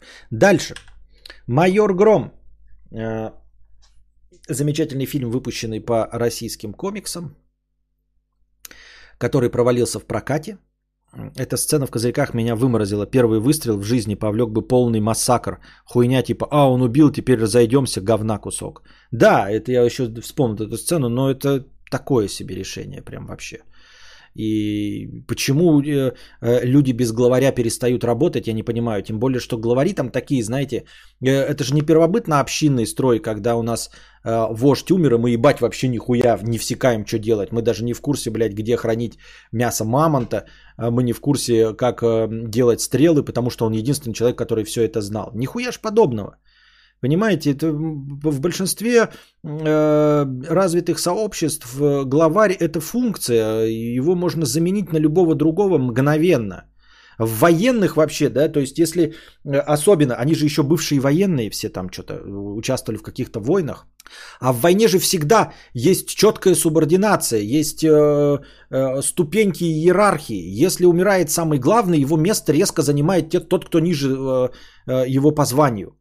Это даже во всех боевиках обыгрывается и современных, и это же пошло испокон веков, звание всегда есть. То есть, если у вас шальным выстрелом убивает генерала, которым всем управлял, то его, соответственно, низшая ступень, заместитель, становится главным. Все сразу, а, кто отдает приказ? Оп, ты отдаешь приказ. Командира убили, сразу кто первый, кто после него, да, всегда есть какие-то э, эти военной иерархии. Э, я понимаю, если еще были какие-то вот да, бандюки. Они все бывшие военные, они там все время этим козыряют в, козыр... в козырьках, как бы это ни звучало, да? Они точно должны знать, как иерархия выстроена. Что если один умирает, кто за него отдает приказы мгновенно? Этот умирает, кто за него приказы? Там всегда есть и всегда в любом военном соединении всегда есть четкая иерархия, кто за кого, э, если э, командир умер, кто первый на, после него. А тут бах, убили, они такие стоят. О, мы никогда на войне не были, хуй знает, что делать. Правая рука становится его, после правой левая, после левой пятка. Что?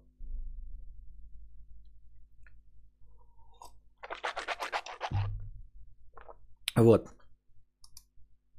Умер первый, второй занимает. Да-да, короче, херня. А, Хорошо, хоть на крыльях не улетел. Так вот, майор Гром, который провалился в прокате и который э, мне лично непонятно, кто захваливал. Там постоянно писали комментарии, что это наш вот русский Марвел, наше русское супергеройство. Вот, он э, занимал первые места в Netflix э, среди иностранных фильмов. Но на самом деле это небольшое достижение, потому что Netflix наполнен говном. И если ты выпускаешь фильм, он в первые два дня все равно будет занимать первое место. Поэтому мне кажется, это не достижение. Майор Гром просто хуёвый фильм. Почему никто об этом не говорит прямо? Почему люди, которые э, отстаивают позицию, что он и должен был провалиться, все время говорят про какую-то пропаганду, якобы, которая там есть? Э, люди, защищающие, говорят, что там пропаганды нет защищающие говорят, что а, он там в стиле Марвел, не в стиле Марвел, дотягивает ли он своим бюджетом до э, марвеловских комикс-постановок или не дотягивает. Это просто хуёвый фильм. Он, ёб твою мать, скучный, пиздец. Я до этого говорил, что, э, возможно, он там мне не заходит или не понравился, потому что у него главный герой мент.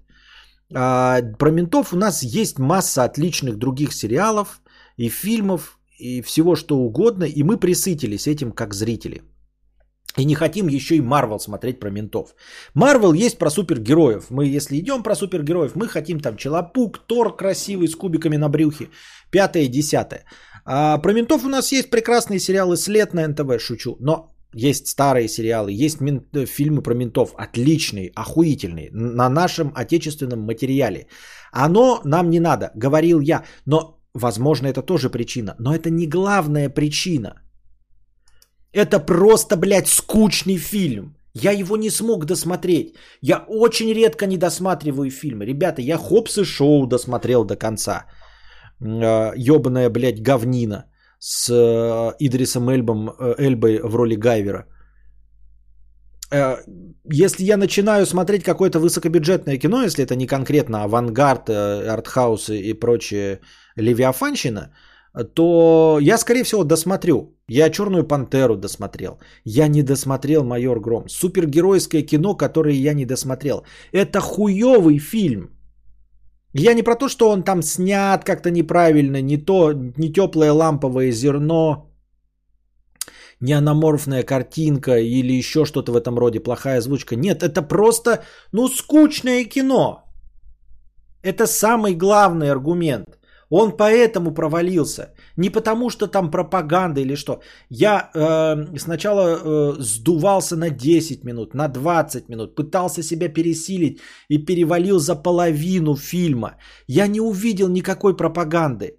Может быть, она там и есть. Мне не интересно, есть там пропаганда или нет. Понимаете? Даже вся эта Э, шумиха вокруг э, э, якобы повесточки. Мне, сука, не интересно. Не потому, что я политичный, нет, а потому что в фильме мне это не интересно. Настолько по боку, что произойдет с майором Громом, настолько насрано на э, чумного доктора, что он сделает. Я не хотел увидеть, как он будет похож или не похож на Дурова. Понимаете, не хотел, потому что это скучно. Это плохой фильм, скучный. Он именно поэтому провалился. Это единственная причина, по которой он провалился. Все остальное, ну, и, так или иначе вытекает из этого. Или объясняет и, и как раскрывает э, в широком э, смысле э, один простой довод. Это хуевый фильм. Неинтересный актер. Скучный персонаж коп. Ко, ну, коп, мент. Менты есть интересные. Даже в рамках нашей хтони менты есть интересные и классные. Он неинтересный, он скучный. Он совершенно не драматичный. Это просто хуево поставленный хуевый фильм, хуевый сюжет. Хуевый сюжет, там нет драмы никакой. Вообще. Нет конфликта. Конфликт прос, про, про, простого противостояния э, этих э, бан, ба, ба, бандита и мента. Нам незачем сопереживать ментам, нам непонятна мотивация бандита. Даже если смотреть вот прям совсем уж лобовой какой-нибудь фильм, который я не люблю, «Схватка», с Аль Пачино и Робертом Де Ниро, там все равно раскрывается хоть сколько-нибудь, что Аль Пачино вот э, посвятил себя работе, что он не такой уж хороший полицейский. Вот. Что Роберт Де Ниро там профессионал и одиночка и тоже не может найти себе место. Они там что-то драматично встречаются. А тут абсолютный картон, во всем картон. Неинтересный. Никакая драма э, э, этого чумного доктора, она не близка. Я специально говорю, пытался посмотреть до момента, вот, э, ну, который читается с первых мгновений. Почему? И это все так банально и скучно. И это идеальная экранизация этого комикса, ну потому что он скучный. Я не читал его, но если он так поставлен, ну это просто скучная история. Некоторые его за атмосферу хвалят. За какую атмосферу? Ну, в смысле, может быть, но атмосфера это дело 18 Если история скучна. Костя никак не может сказать, что глухарь топ. Да даже глухарь топ в этом плане, потому что э, глухарь спорный, он неприятный. Понимаете? Вот мне лично глухарь неприятен. Это вот взгляд из-под лоби, вот эта ухмылочка человека э, с синдромом вахтера, который, блядь, что-то себе на уме, что-то там, блядь, имеет какое-то влияние, может тебя нагнуть, если ты его подрезал на дороге. Вот этот вот глухарь, такой стремноватый, да, э, хуевые сексистские шутки, вот этот вот эм, э, всратый э, патриархальный взгляд – вот эта сальность какая-то непонятная. Он неприятен, и как-то есть неприятная, возможно, харизма. Возможно, кто-то на это покупается. А майор Гром никакой. Он никакой. Если бы он был некрасивый, можно было сказать, ебаный урод, блядь. Так он и не урод. Он некрасивый, не урод. Он не добрый и не злой. Он не, не депрессивный, не оптимистичный. Понимаете? Ну, надо хотя бы доводить до конца, чтобы мы понимали, что вот драма это вот депрессивный. Да, это вот мент пытается выяснить, почему там убили его дочь, и никак не может открыть для, для себя вот это его нераскрытое дело, и оно его подкашивает. Есть эта драма в майоре Громе? Нет этой драмы в майоре Громе. Может быть, он просто фанат своего дела, какой-то аутист такой, что вот, блядь, иду на пролом, как герой э, Гая Пирса в «Секретах Лос-Анджелеса». Такой, знаете, я пришел идеалист. Идеалист? Нет, не идеалист. Он не вот тот вот в «Секретах Лос-Анджелеса». Помните, он ходил по выправке, блядь, все против коррупции боролся, прям неприступная крепость, ни доллара себе в карман. Ну, это какая-то... Если, блядь, виляющая жопой... Э, полукоррупционный какой-то черт, то надо было его делать каким-то с плохим лейтенантом. Он, он неплохой лейтенант, прогнивший. Он и не Гай Пирс из секретов Лос-Анджелес. Он никто. Это просто бумажка какая-то вялая. Просто вялая бумажка. И чумной доктор тоже никакой абсолютно. Ничего не преследующий, ничего. Какую-то вялую справедливость. Что? Не доведено до конца. С боязнью что-нибудь показать, понимаете? Есть вот э, концепция карателя, да? Вот карает, так карает. Убивает всех. Или вот, например, как по, какие фильмы в современном мире нравятся. Сикарио. Смотрели, да, убийца? Это что, гром или самолет? Вот. Если не смотрели, то сейчас будет спойл. Там, значит, э, менты наркобарона выслеживают, и им помогает мексиканский какой-то бывший военный. Вот. Э, его, этот наркобарон, это убили, э, его семью, и он помогает. Ну и, короче, спойл, внимание. В концовке Сикарио, вот этот в исполнении Бенисио Дель Торо, он приходит в семью этого наркобарона, а наркобарон ест э, с женой и детьми. И он говорит, я не только тебя убью, не по каким там честным принципам, я и всю твою семью угрохаю, и твоих маленьких детей. И потом, бля, угрохивает и, и наркобарона, и жену, и маленьких детей. Вот это я понимаю вместе. Вот это мы, это, вот это нам нужна эта драма. Ты такой, блядь, ебать, вот это спорно, блядь. Вот это, блядь, спорно.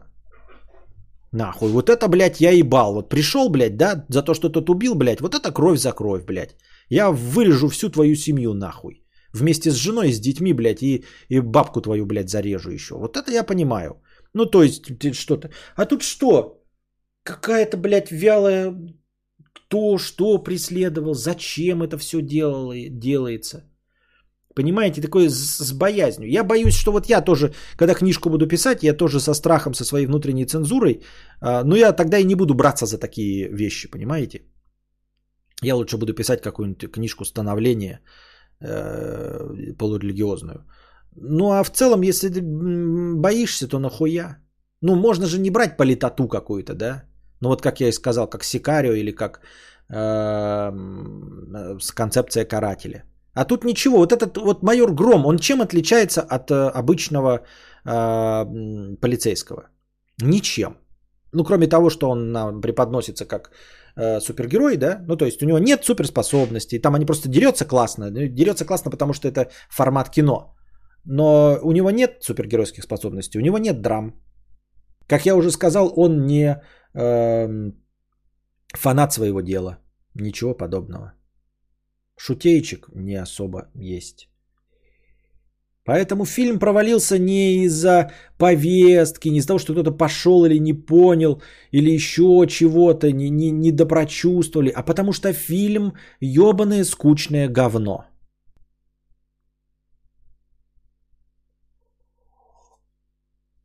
Самое главное, что он сначала убил детей, потом жену и в конце самого барона. Вроде так бы. Да, так и надо было. Ну, в смысле, вот это вот это ты не ожидаешь, потому что ты смотришь какой-то, э, по сути дела, Сикарио вплоть до конца. Это сначала идет процедурал, да, потом в конце идет боевик, кажется банальный, а потом э, э, в конце э, катарсис наступает уровня Догвиля. Вот это да. А тут, ну и что? Какой-то квелый э, да, я не увидел, а, а даже какого-то, знаете, если бы для интереса посмотреть хотя бы в качестве подъебки Дурова. Я не увидел там подъебки Дурова. Там э, жидкий персонаж, вот этот э, чумной доктор, э, владелец соцсети. Единственное, что у него общего есть с Дуровым, это что он владелец соцсети, и все. И то Дуров не владелец соцсети уже сто лет. На том же основании это мог быть и, блядь, Цукерберг. Такие вот отсылочки, видите, это, ребята, пиздец. Это просто... Э, это таким нужно быть над мозгом, так, с таким ходом гения в голове, э, чтобы увидеть э, там Дурова. Ну просто это надо быть конспирологом высшей категории. соцсеть, мы все поняли, это Дуров. Там самолетики, как в телеграм. Да и похуй вообще, это же насрано. Ну просто насрано и размазано. И что? Отсылка ради отсылки или к чего? Там поставлена под сомнение концепция соцсетей? Нет. Рассказано о том, что соцсети это плохо. Не какая-то хуйня из-под ногтей. Проблема в том, что там нет пропаганды. И нет антипропаганды. Там ничего нет. Там жидкая блевотина. Если была пропаганда, можно было бы посмотреть. Такие, а вот это пропаганда. Или была бы антипропаганда, мы бы сказали, а это какие, блядь, белоленточники. А там нихуя этого нет. Вот почему никто не пошел смотреть. Понимаете, если бы там была пропаганда, пошел бы человек такой, белоленточник такой, бля, посмотрел, ебать, пропаганда, пришел такой в свой Жан-Жак такой, ребята, непорядок, в майоре Громе пропаганда, надо та-та-та, писать в Твиттере, что там пропаганда или что-нибудь в этом роде. Вот. А он такой пришел, фильм посмотрел. Ну, кто-нибудь там, да, такой. Приходит в Жан-Жак, вот такие, что, что, что, в Твиттере пишем, что там пропаганда? Да он такой, ты что-то... Может, нам пойти посмотреть, чтобы удостовериться? Да нет. Ну что там, что там? Может, над феминистками надругаются? Нет. Может, там пропаганда наркотиков есть? Да нет. Может, там насилие какое-то, может, там, э, может, там политическая повестка. как-то, Да нихуя нет. А как, а как там Дуров? Да и ты и не Дуров.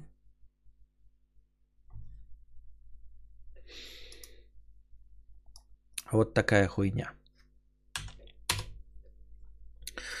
Дальше. Посмотрел фильм «Гнев человеческий», э, ремейк э, французского кинофильма – с Джейсоном Стэтхемом, который опять и снова играет машин... эм, перевозч эм, шоу эм, Джейсона Стэтхема. Вот. Классический фильм с Джейсоном Стэтхемом, играющим Джейсона Стэтхема. Э, концепция э, оригинального французского фильма абсолютно усрана. Вот. Я сейчас вам расскажу э, посыльчик, который почему-то в этом фильме преподносится как полфильма преподносится как эм, интрига какая-то. Вот.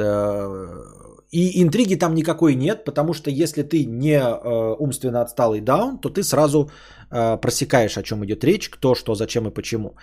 А, более того, в оригинале э, этой интриги не было. Просто не было интриги с самого начала. Происходит ограбление.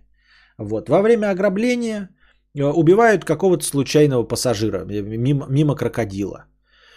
Вот. И начинают за, устраиваются в охрану банковских вот этих эм, перевозок, устраивается Джейсон Стэтхем.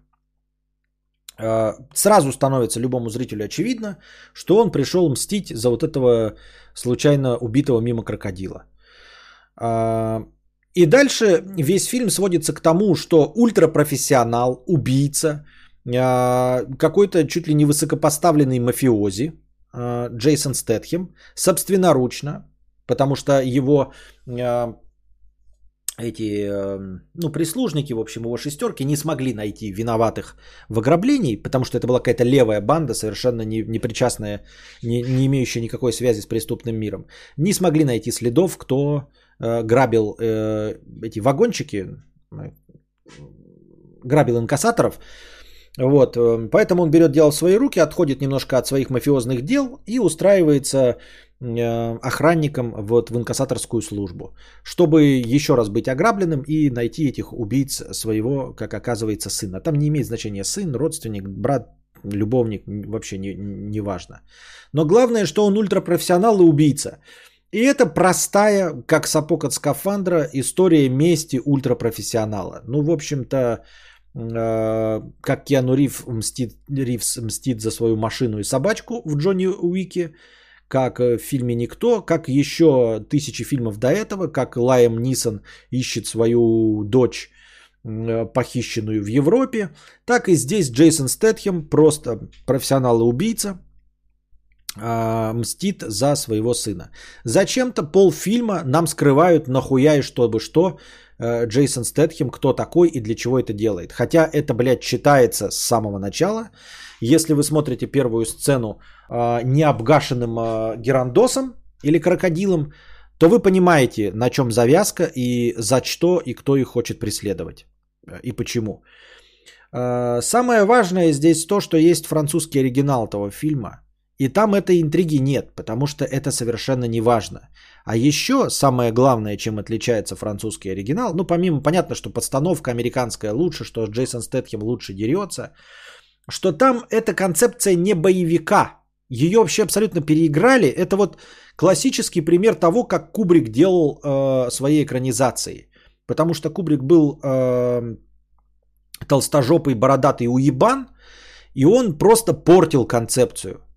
Э, вместо того, что очевидно, очевидно, а не по мнению учителя литературы, э, говорил автор э, литературного произведения, э, Кубрик упрощал и делал полную хуйню. Ну, просто полнейшую хуйню. Какую он сделал из сияния, какую он сделал из заводного апельсина. То есть, э, это как э, взять, э, возьмем, вернемся к клану Сопрано, да, и свести все к тому, что э, бандиты стреляют друг в друга. Вот. Или как, ну, давайте какое-нибудь, блядь, произведение возьмем, Анна Каренина, блядь, просто ебалась с молодым офицером и все. А потом случайно упала под поезд. Вот как бы сделал это Кубрик. Вот как бы сделал это э, создатель гнева человеческого. Это не Гай Ричи гнев человеческий снял, случайно. Вот. Э, какое-нибудь можно еще классическое, более понятное произведение взять. Например, я не знаю, Терминатор 2, если бы его снимал Кубрик или автор Гнева человеческого, то там бы просто два робота гонялись друг за другом и стреляли бы друг в друга. Гай Ричи, да, все-таки? Ну, это хуевый фильм Гай Ричи. Вот, как будто бы они просто... Лучше бы Гай Ричи пытался в свои шутеечки, даже Король Артур в этом плане был бы интереснее. Не, ну Король Артур тоже говно. Но в целом лучше Гаю Ричи снимать что-то вроде джентльменов. А, просто пересранная концепция, а, сведенная к тупому боевику про месть в которой все читается. Понятно, да, что ультрапрофессионал и убийца сможет справиться с другими убийцами. Вот это да. В то время как в оригинальном французском фильме была драма, эм, без интриги. Там убили служащего банка, э, терпилоида и Омешку. И драма состояла в том, что терпилоид и Омешка пошел мстить. Понимаете? Он преодолевал свой страх, он не умел стрелять. Он не умел убивать людей. И из-за того, что их не нашли, из-за того, что беззаконие, из-за того, что бессилие, он пошел сам. И то есть каждое убийство это было преодоление самого себя. Это было становление демона, становление э, Хайзенберга из э, Уолтера Уайта. Это была драма.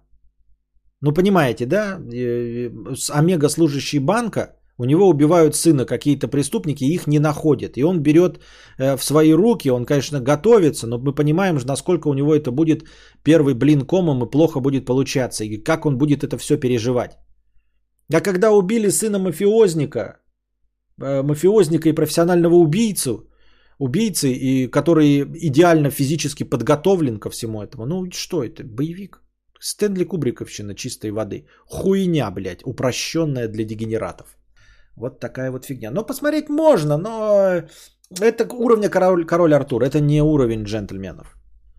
Это король Артур. Я не говорю, что джентльмены отличный фильм. Он, в принципе, неплохой, э, тоже разовый, конечно, не, не такой комедийный, классный, как карты, деньги, два ствола там. Или э, спиздили большой куч. Но это добротный э, фильм, который приятно смотреть. Э, а я записываю гнев человеческий в разряд проходных фильмов, как и Король Артур. А, вот.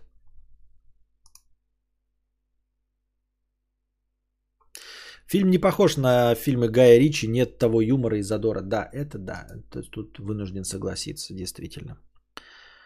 А, даже в Короле Артуре был какой-то азарт. Ну, конечно, там это каракулевая пальтишка только одно, чего стоило. Стэтхем норм кабины разваливает фильмы. Норм кабины. Ну, норм, конечно. Ну, не так, чтобы норм. Нет. Мне больше нравится. Если уж смотреть Стэтхема, тоже как-то не классически он разваливает кабины. Вот. Эм, лучше уж тогда посмотреть каких-нибудь перевозчиков или адреналины. Э, там жогово, там реально адреналин. А это какая-то... Не очень понятно, зачем и почему.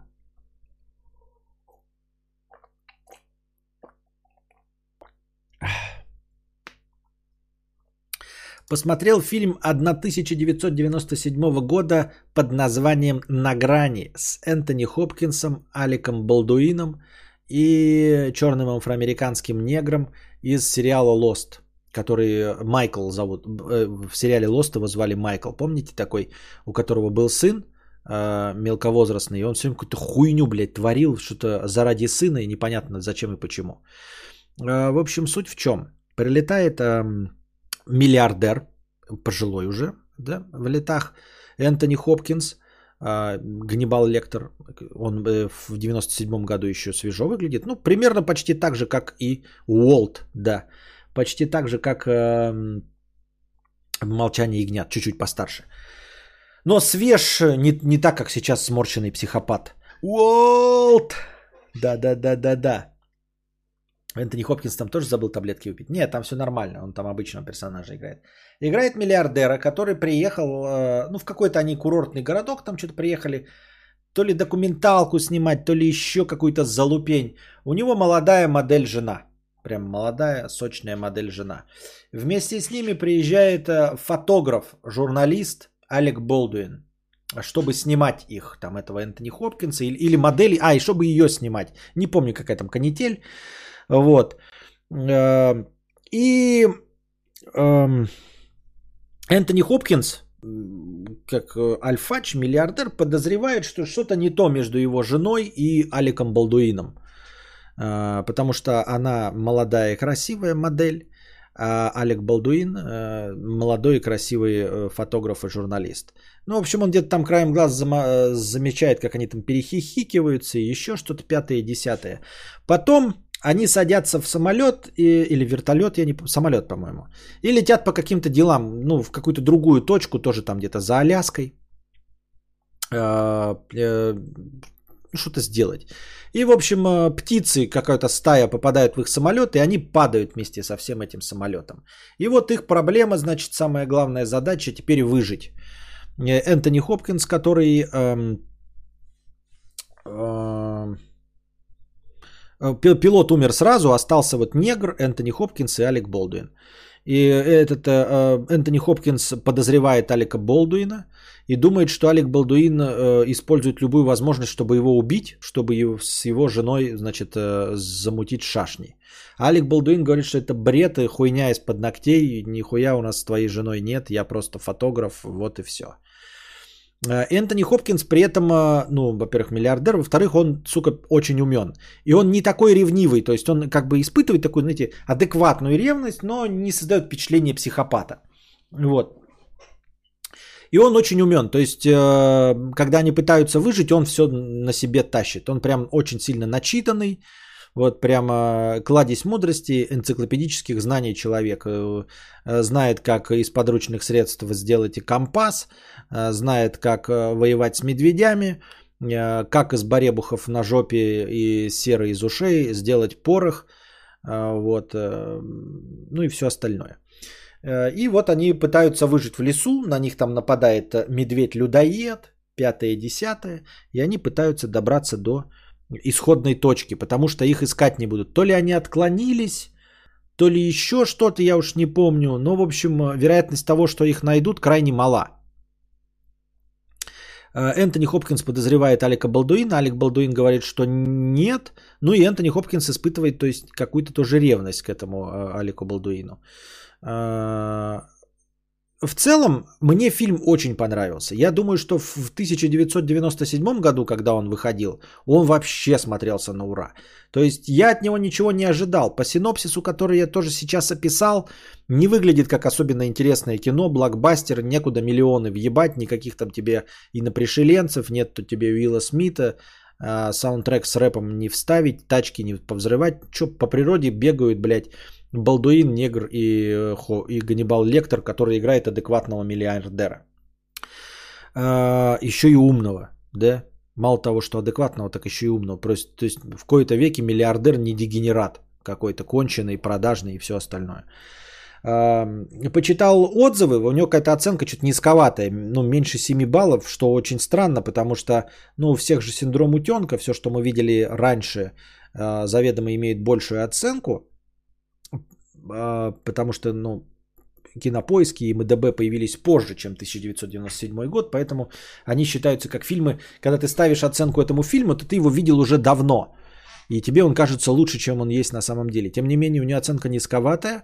В критике я почитал, что а, узнал из критики, что там все очень нереалистично и, э, и пиздец как дико. Меня больше всего поражает, да, вот комментарии в интернетах, Особенно по таким темам, как выживальничество. Да? Люди очень любят себя выставить э, экспертами по выживанию. Видимо, и в Америке вот очень насущна эта проблема, потому что у них очень популярно выживание. У них даже шоу про это Грилсы. И огромный пласт людей тратит все деньги на то, чтобы вырыть себе подземные ямы и бункеры, наваливает туда кучу оружия и м- припасов еды чтобы, если что, выживать во время апокалипсиса. Поэтому они все являются экспертами по выживанию, куда бежать, каких червей есть, как реалистично драться с медведями, как нереалистично. Вот, поэтому огромная часть критики завязана на том, что э, в этом фильме все нереалистично, все хуево. Я, как человек неподготовленный, сначала посмотрел фильм и только из критики узнал, насколько там все хуево. Мне ничего не показалось натянутым, то есть ничего не показалось более нереалистичным, чем в фильме, например, «Выживший» э, Алехандро Гонсалеса Иньериту с э, Леонардо Ди Каприо, который получил за этот фильм Оскар. Вот. Э, хотел бы похвалить этот фильм, потому что я его смотрел не в те времена, когда он, мне кажется, зашел бы еще лучше, а я смотрел его в современности. То есть э, по всем стандартным меркам, если уж он тогда собрал критику, да, то сейчас его, наверное, вообще можно размотать э, за всю нереалистичность. Тем не менее, мне он очень понравился. Как просто зрелищное, красиво снятое, хорошее, качественное кино на природе. Мне очень понравился фильм. Рекомендую, если вы его не видели, посмотреть с мамами, э, с папами, с семьей. Э, ну, там секс, конечно, упоминается, но как такового секса и титик нет. Вот. В, осталь... в основном это просто такое мужское выживанческое кино э, с изрядной долей э, лоска середины конца 90-х, то есть э, не так, как сейчас реалистично снимают, тот же «Выживший» с Леонардо Ди Каприо. Он там весь фильм ходит в каких-то бородавках, чирях, э, сифилитических шанкрах, грязи налипшей наебали, э, в бороде в сосульках и в обветренных губах. Там всего этого нет. Там они, конечно, ходят, горят в огне, падают с, со всего, что только можно, а лица чище, чем у меня и свежее, чем у меня. А, при этом фильм, как я сказал, смотрится отлично.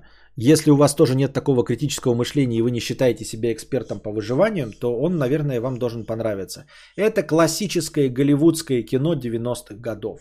Вот, то есть, понятно, это не, не боевик, как э, терминаторы или какие-нибудь там э, смертельные оружия, но вот настроение, оно такое. Добротное, сочное, хорошее голливудское кино – середины 90-х. Э, рекомендую его посмотреть. Э, удивительных сюжетных ходов там и интриг, конечно, нет, но с таким вяленьким синопсисом, да, тем не менее фильм мне показался довольно свежим и, и классным. Ну и картинка отличная, постановка отличная. Не, не постановка там боев, вот это все, естественно, Э, на уровне 97 года, но в целом ты смотришь просто добротное кино, вот то, что, то, что называется кино. И это я вам рекомендую. Дальше. Армия мертвецов Зака Снайдера. Какое-то говно, честно говоря. Ну, не говно, одноразовый фильм. Э, классический, настоящий, одноразовый нетфликсовский фильм. Вот э, когда мы говорим одноразовый нетфликсовский, э, в плохом смысле этого слова, это вот он. Бывают хорошие нетфликсовские фильмы. Это вот как эм, что-то там было, четыре границы или что, когда военные деньги наркоторговцев там на вертолете пытались перевести. Вот это качественный боевик. Он, можно сказать, не нетфликсовский, но нетфликсовский. Можно сказать, что, несмотря на то, что мне не очень зашел, но «Ирландец» — это качественное кино. А все-таки «Армия мертвецов», несмотря на Зака Снайдера, который показал себе очень хорошо в экранизации э, ремейка «Рассвет мертвецов», все-таки «Армия мертвецов» слабже э, на порядке. Вот. И это стандартное вафленое э, нетфликсовское кино, из которого торчит Netflix со всех сторон – и я имею в виду экономию. Хотя формальной экономии там никакой нет. И деньги-то давались, и можно было сделать все, что угодно. Но вот эта нарочито цифровая картинка, без расчета на то, что вообще это когда-то будет показываться в кинотеатрах, она... Тройная граница, спасибо, да, тройная граница, отличный фильм. Она э, бросается в глаза. То есть вот это вот прям, это цифровое кино – в худшем смысле этого слова. Ты смотришь на большой масштаб, на графоне и видишь, насколько это все искусственно. Оно неплохо, ты не можешь сказать, что там где-то мыльные текстурки или еще что-то в этом роде. Но какое-то оно все зелено-фоновое. То есть вот когда ты смотришь Marvel, только потом по материалам э, со съемок э, ты видишь, что Мстители полностью сняты на зеленом фоне. Вот вообще на, на хромакее э, от и до. Э, все боевые сцены, все на хромакее. Тем не менее, этого всего в кадре не видно. А здесь, может быть, оно и не на хромакее снято, но снято так, что выглядит как на хромакее. Есть там проблема с одним персонажем. Эм, фильм был снят, и одного из актеров, э, блогера там или кого-то, какой-то седьмая вода на киселе, его отменили. И поэтому пришлось какие-то сцены переснимать. Эм, и актерка, которая его играет, этого персонажа, она на самом деле не очень-то много участвует в фильме. Вот. И когда смотришь, я ну, уже знаю вот эту подоплеку, думаешь, интересно, а много было материала изначально с этим персонажем? То есть его заменили на другого абсолютно и пересняли часть сцен. И сейчас с новым персонажем сцен очень мало. То есть, если, возможно, с ним было больше и фильм был побогаче, его пришлось вырезать и новые сцены доснять, а, ну и сняли с новым персонажем гораздо меньше сцен, просто, ну не переснимать же весь фильм. Его просто вырезали, а его линию сократили до нескольких минут. Вот, не знаю, может быть это тоже повлияло на общую картинку. Если вы представьте, да, что у вас, ну там, например, 9 человек, 9 персонажей идут по э, городу зомби и потом уже на постпродакшене вам приходится вырезать все появления одного персонажа, все э, диалоги, которые завязаны на нем, вам нужно вырезать.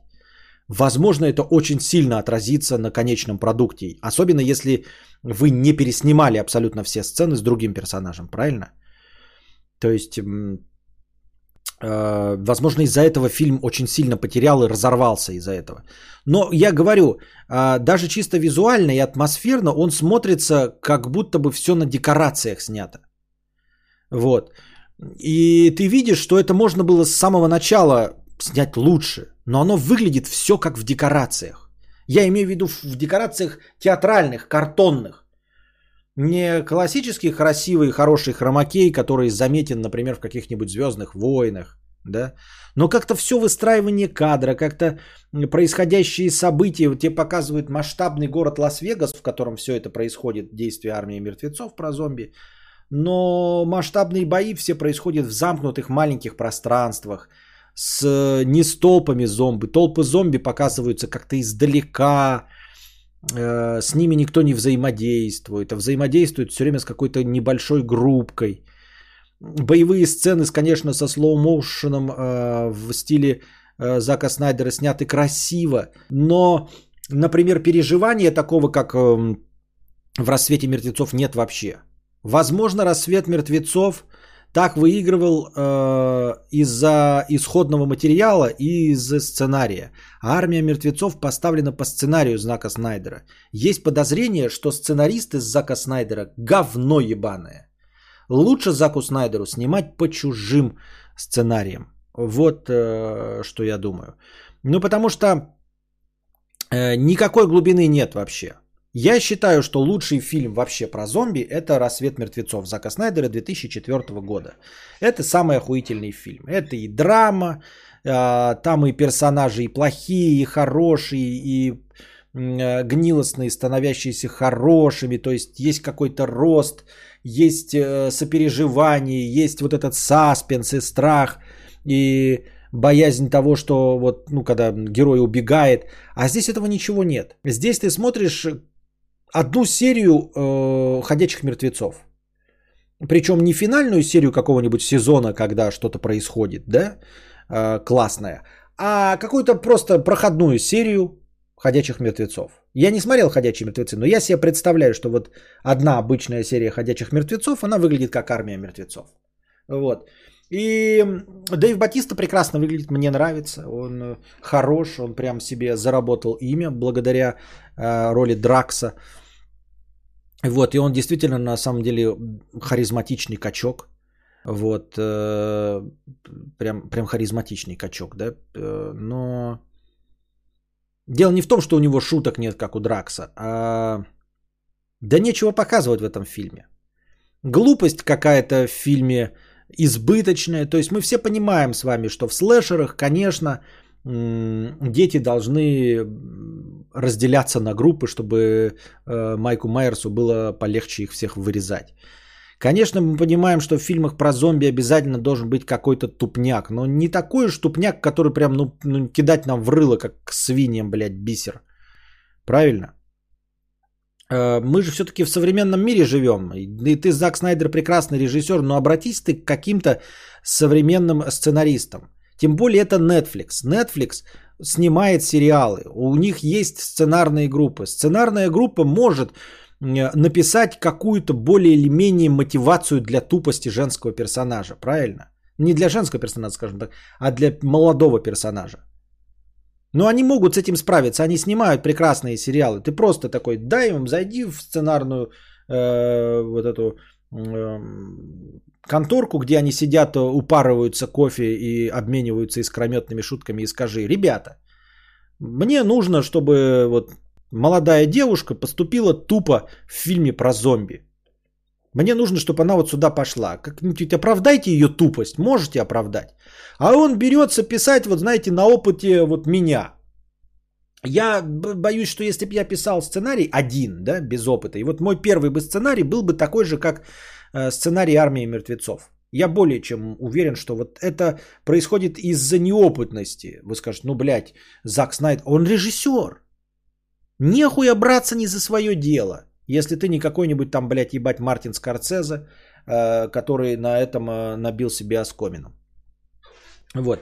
Это опыт человека, который не очень шарит в теме. Вот. Который не умеет справляться с такими простыми задачами, как оправдать тупость персонажа. Это все легко решается сценарными группами. То есть, когда сидят э, четыре э, бородатых, засаленных, потных, толстых мужичка, вот, и набрасывают шутеечки, они, я уверен, а, с вот этими сюжетными ходами справились бы лучше. То есть просто парочка реплик, которые лучше оправдывают мотивацию. Вот, э, мотивация это не сильно сложная в фильмах про зомби. Главное же выжить, правильно?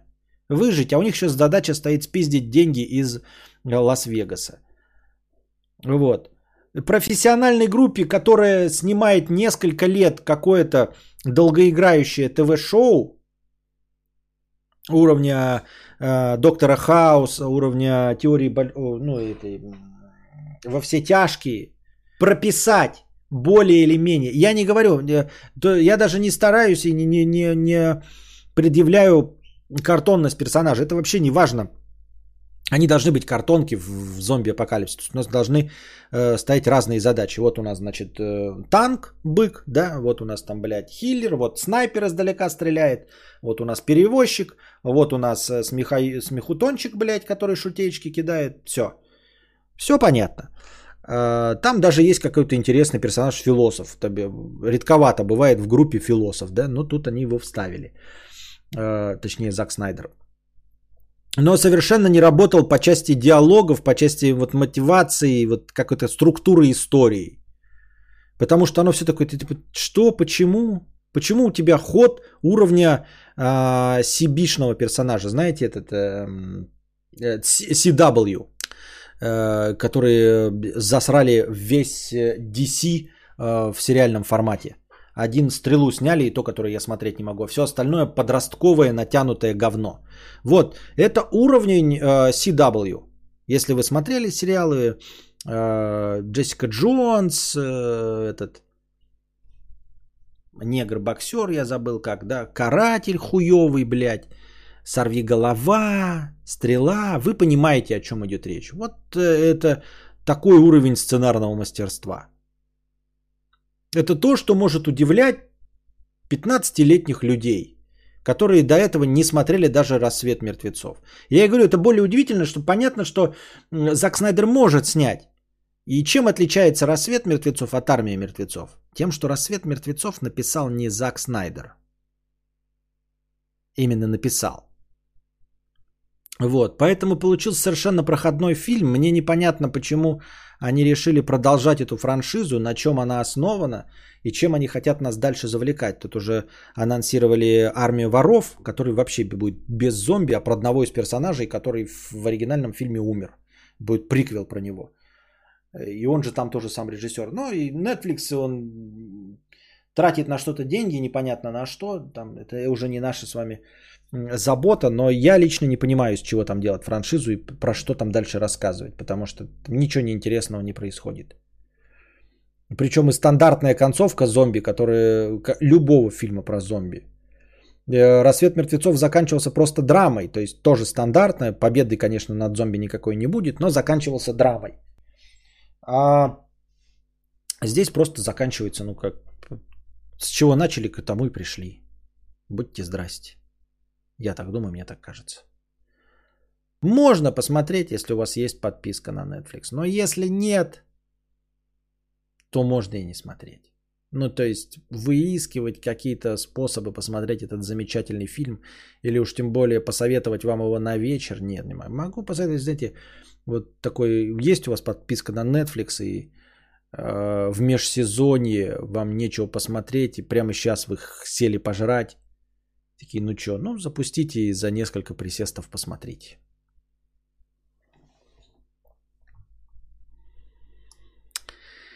Вот. Посмотрел я, наконец, э, сериал Локи.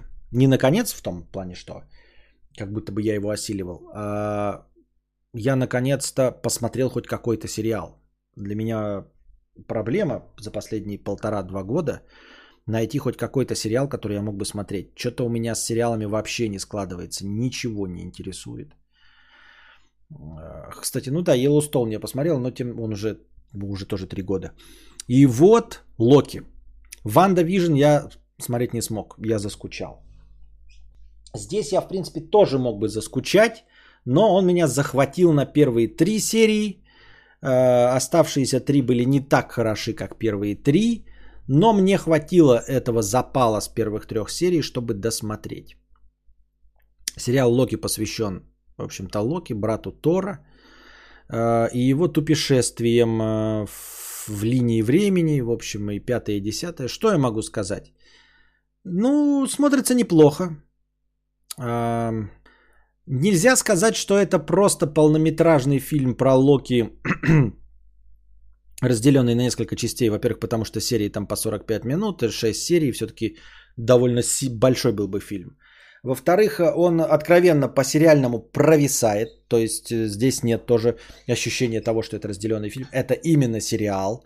Причем э, сериал э, в худшем значении этого слова именно потому, что можно было изрядно сократить там некоторые сцены э, по киношным лекалам, и в принципе все это можно было уложить в полуторачасовой фильм. Но реально можно было уложить в полуторачасовой фильм, потому что там есть вот прям э, сцены не для Марвела, не для супергероики. Длинные сцены супергеройского кино это вот когда э, собираются мстители и спорят. И это длится там минуты три от силы. Они там приходят к какому-то общему мнению.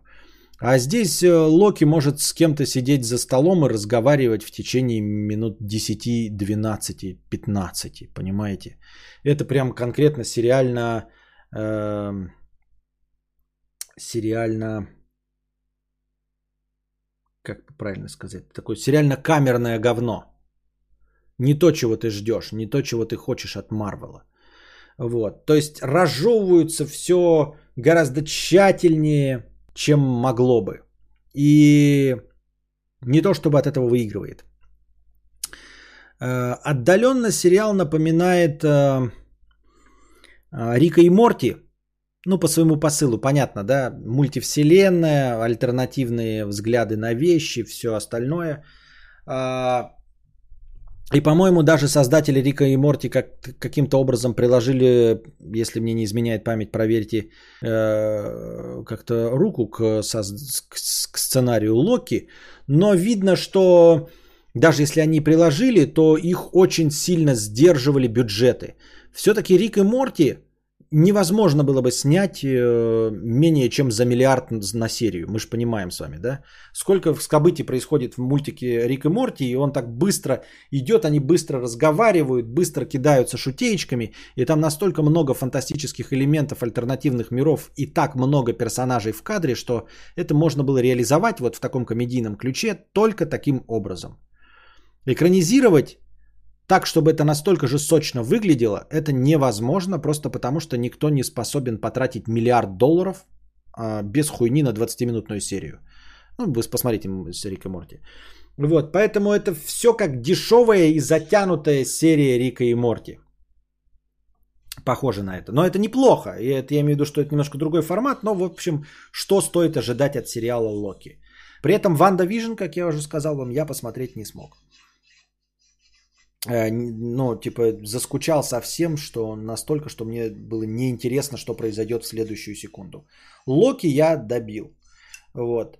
Э, сериальность заметна по бюджетам. Я не знаю, много ли миллиардов они сняли, но сериальность заметна, она, знаете, даже не по качеству графики, потому что я смотрел там в 140p, а скорее на художественную составляющую. То есть Э, графоний ты сейчас, наверное, можно от любой студии получить какой угодно, а вот художника, который все это хорошо придумает, чтобы реализовать, вот с этим проблема, концепт-арт художника, да, тут, тут слабовато было, то есть много пустот в кадре, много что заполнено такими вещами а, довольно банальными и обычными. А, то, как выглядит вот это управление временем, а, вот это не новая концепция стилизовать все под какое-то не то чтобы киберпанк или там парапанк, а что-то под, под, под 50-е годы в США с такими выпуклыми мониторами, вот это вот все будущее, тумблеры, кнопочки. Но это не новое и не свежо, и, судя по всему, это недорого реализуется.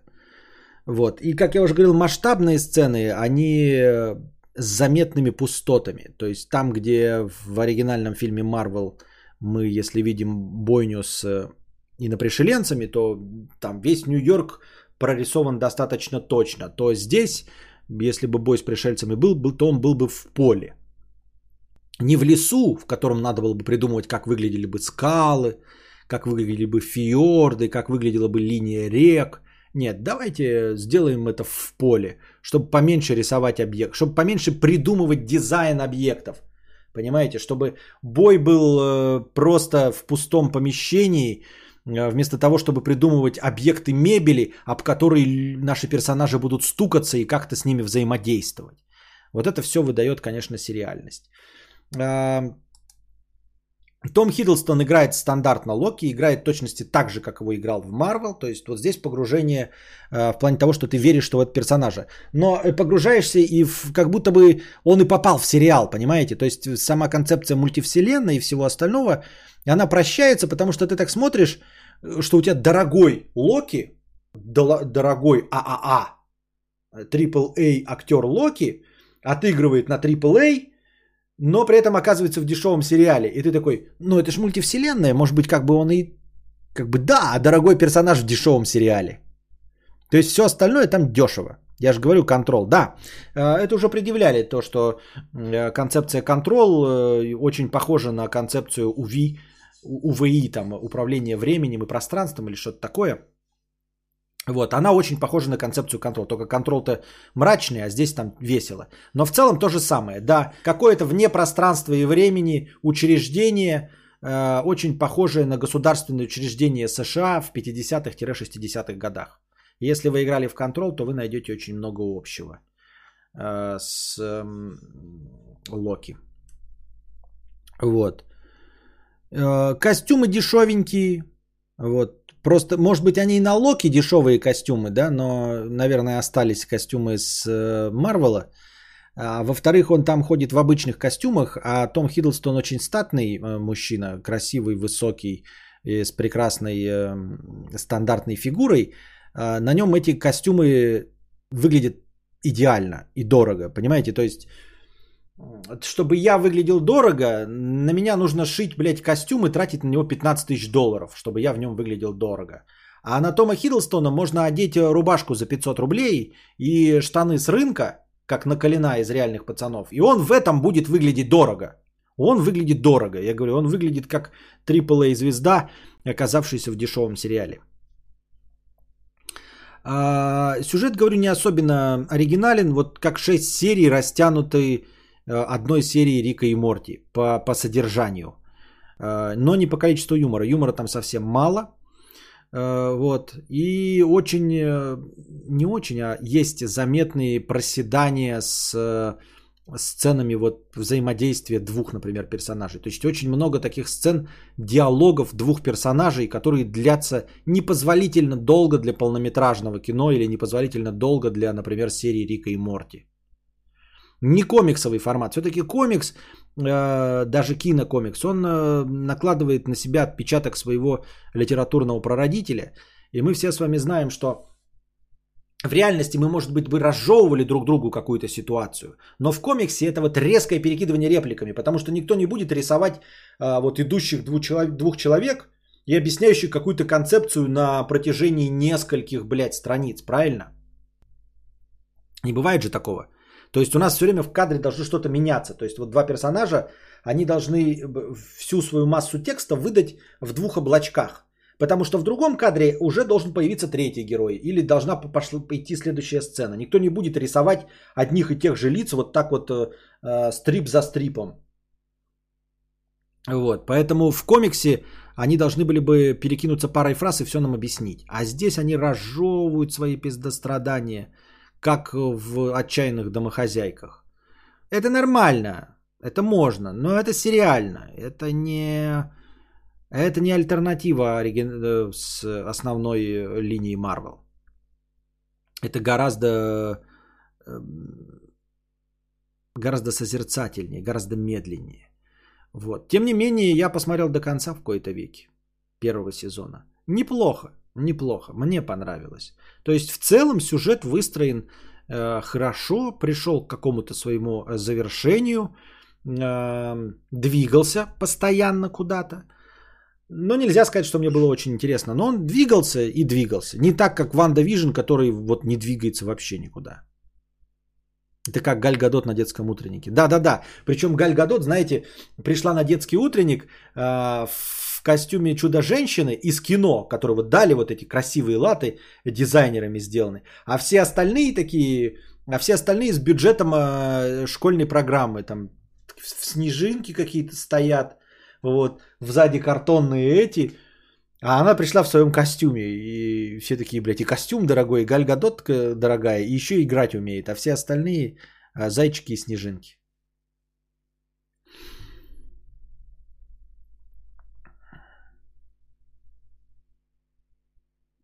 Как же не так хороши. В пятой серии сидел с открытой пастью, когда Локи встретился с другими Локи.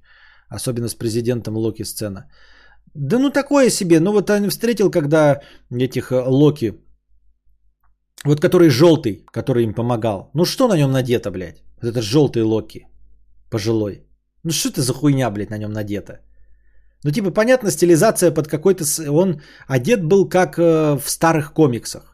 Как в старых-старых комиксах. Как э, вот э, в сериалах Бэтмен. Помните с 50-х годов Бэтмен?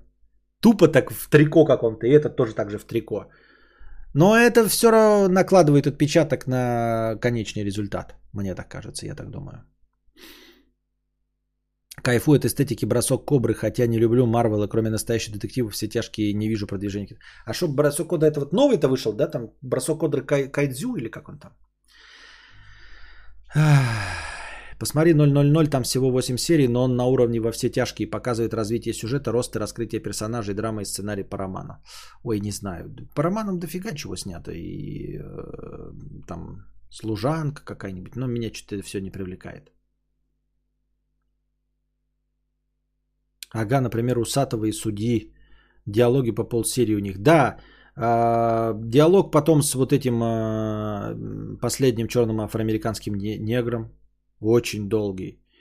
Э, разговор э, Локи и Сильвии на берегу непозволительно долгий.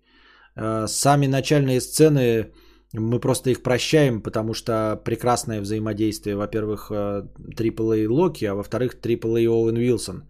В начале, когда они ну, только знакомятся, Мобиус и Локи. Но если бы это был не уровня Оуэна Уилсона, который тоже... Вау, вау, вау, вау. Вау, Локи, ты такой умный. Вау.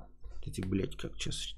Как, как сделать, блядь, Оуэна Уилсона, нахуй, блядь, как так нос, блядь, сломать это? Вау. You so smart, Loki. Wow. Yo. Loki, you so smart. Wow. Вот, если б не он, то нахуй бы оно надо было такое долгое взаимодействие, такая долгая... Э, я забыл слово. Не такая долгая, такой долгий. Что? Да классический Локи. Но я и говорю, классический Локи из комиксов. Но ну, нахуй нажа. Диалог с негром долгий, потому что он как Танос, главный злодей всего киновселенной, и он будет в Человеке-муравье. А, так он главный злодей всего этапа. Но не он, да, как я понимаю? Хорошая рубрика, вау.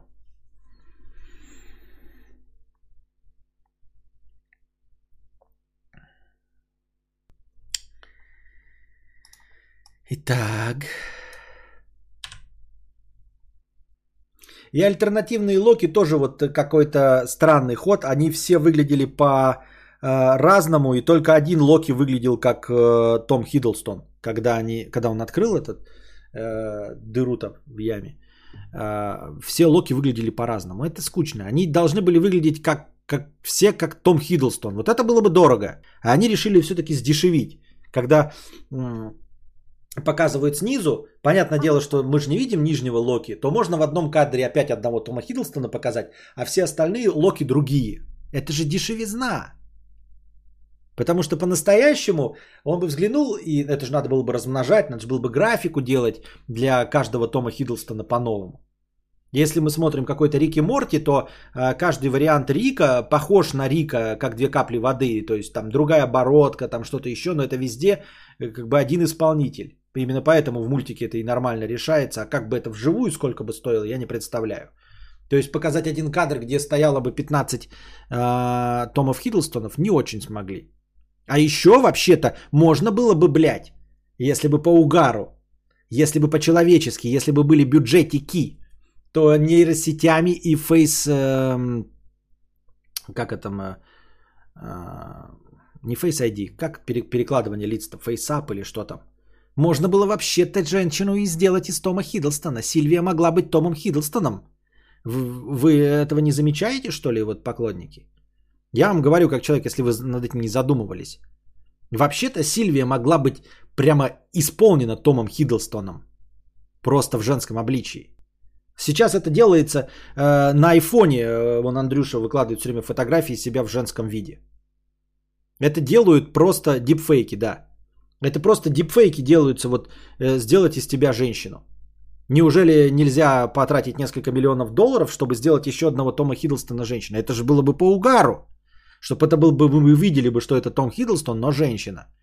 И потом он вылазит, и эти все то, тоже, чтобы мальчик был э, с лицом Тома Хиддлстона, а это совсем другой мальчик. Чтобы черный афроамериканский негр был с лицом Тома Хиддлстона. А? А вот это было бы класс, вот это бы было бы заебись, блядь, вот это было бы по угару, а то дешевка, ёптать. И классический Локи, это мог быть постаревший Том Хиддлстон, тоже можно было сделать, правильно? Можно было заставить Тома Хиддлстона отыгрывать нахуй все 146% своего ебаного бюджета. Согласитесь, вот это было бы заебись бы, совершенно бы другой уровень был бы зрелищности. Его вариации будут главными злодеями всего этапа кино. Ну, я понял, что его... Ну, в смысле, что не он, а его вариации. Из твоих слов понял. Я не догадался этого из сериала. Ты мне сейчас сказал, я просто понял, что не он конкретно. А Но тогда было бы совсем странно смотреть на их роман. Э, это был бы достаточно классный уровень кринжа. Это было бы то, что надо, ты не понимаешь. Вот это было бы да. Вот это был бы ход. Вот это был бы необходимый уровень кринжа, уровня Рика и Морти. Мы смотрим такие, да, и такие, блядь, это красивая телка, но это же Том Хиддлстон. Том Хиддлстон целует Тома Хиддлстона. Хм. Хм. Сложно, но я подрачу. Вот это была бы классная кринжатина. А так.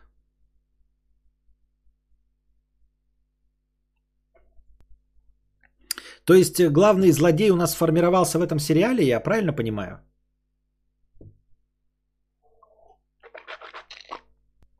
И как обычно является результатом деятельности э, самих общем. Опять результатом деятельности Локи является, да?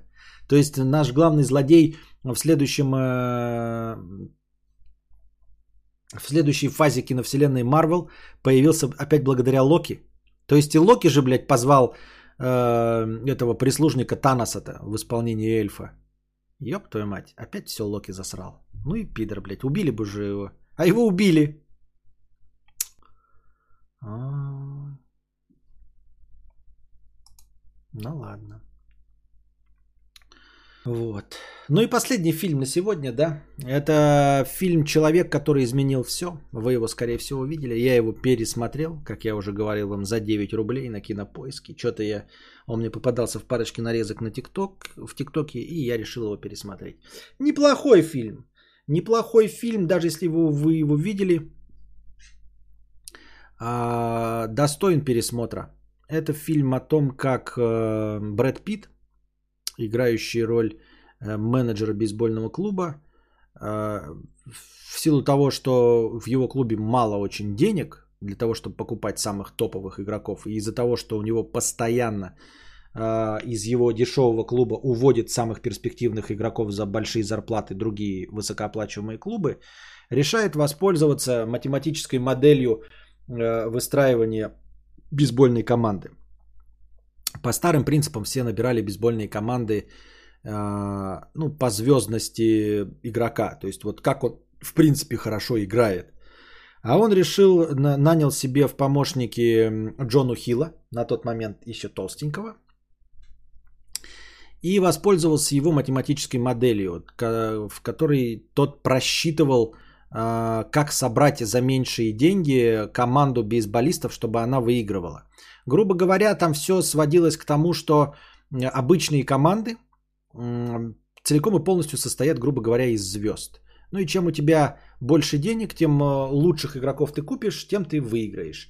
А они пошли по другому пути. Они в бейсбольной команде там разом на поле находится, неважно как, знаете вы правила игры или нет, э, разом на, на поле находится небольшое количество людей. А вообще в команде стоит 25 человек. И они решили взять э, э, чисто статистикой. Типа э, на каждом месте, грубо говоря, на поле можно заработать какое-то количество очков. И у всех, ну, обычных по старому принципу команд, у всех э, универсальные игроки. А они берут задешево игроков, которые умеют делать, грубо говоря, только что-то одно. Стоять вот на одном месте. Вот у которых статистика по стоянию на одном месте хорошая, но они не умеют там, а, вот он умеет, например, бегать от точки до точки, но ловить мячи не умеет, ударять не умеет, бросать не умеет.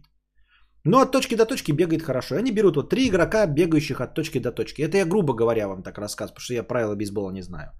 Берут трех игроков, которые охуительно кидают мячики. Но не умеют отбивать их, не умеют ловить, ничего другого не умеют, только кидать мячики.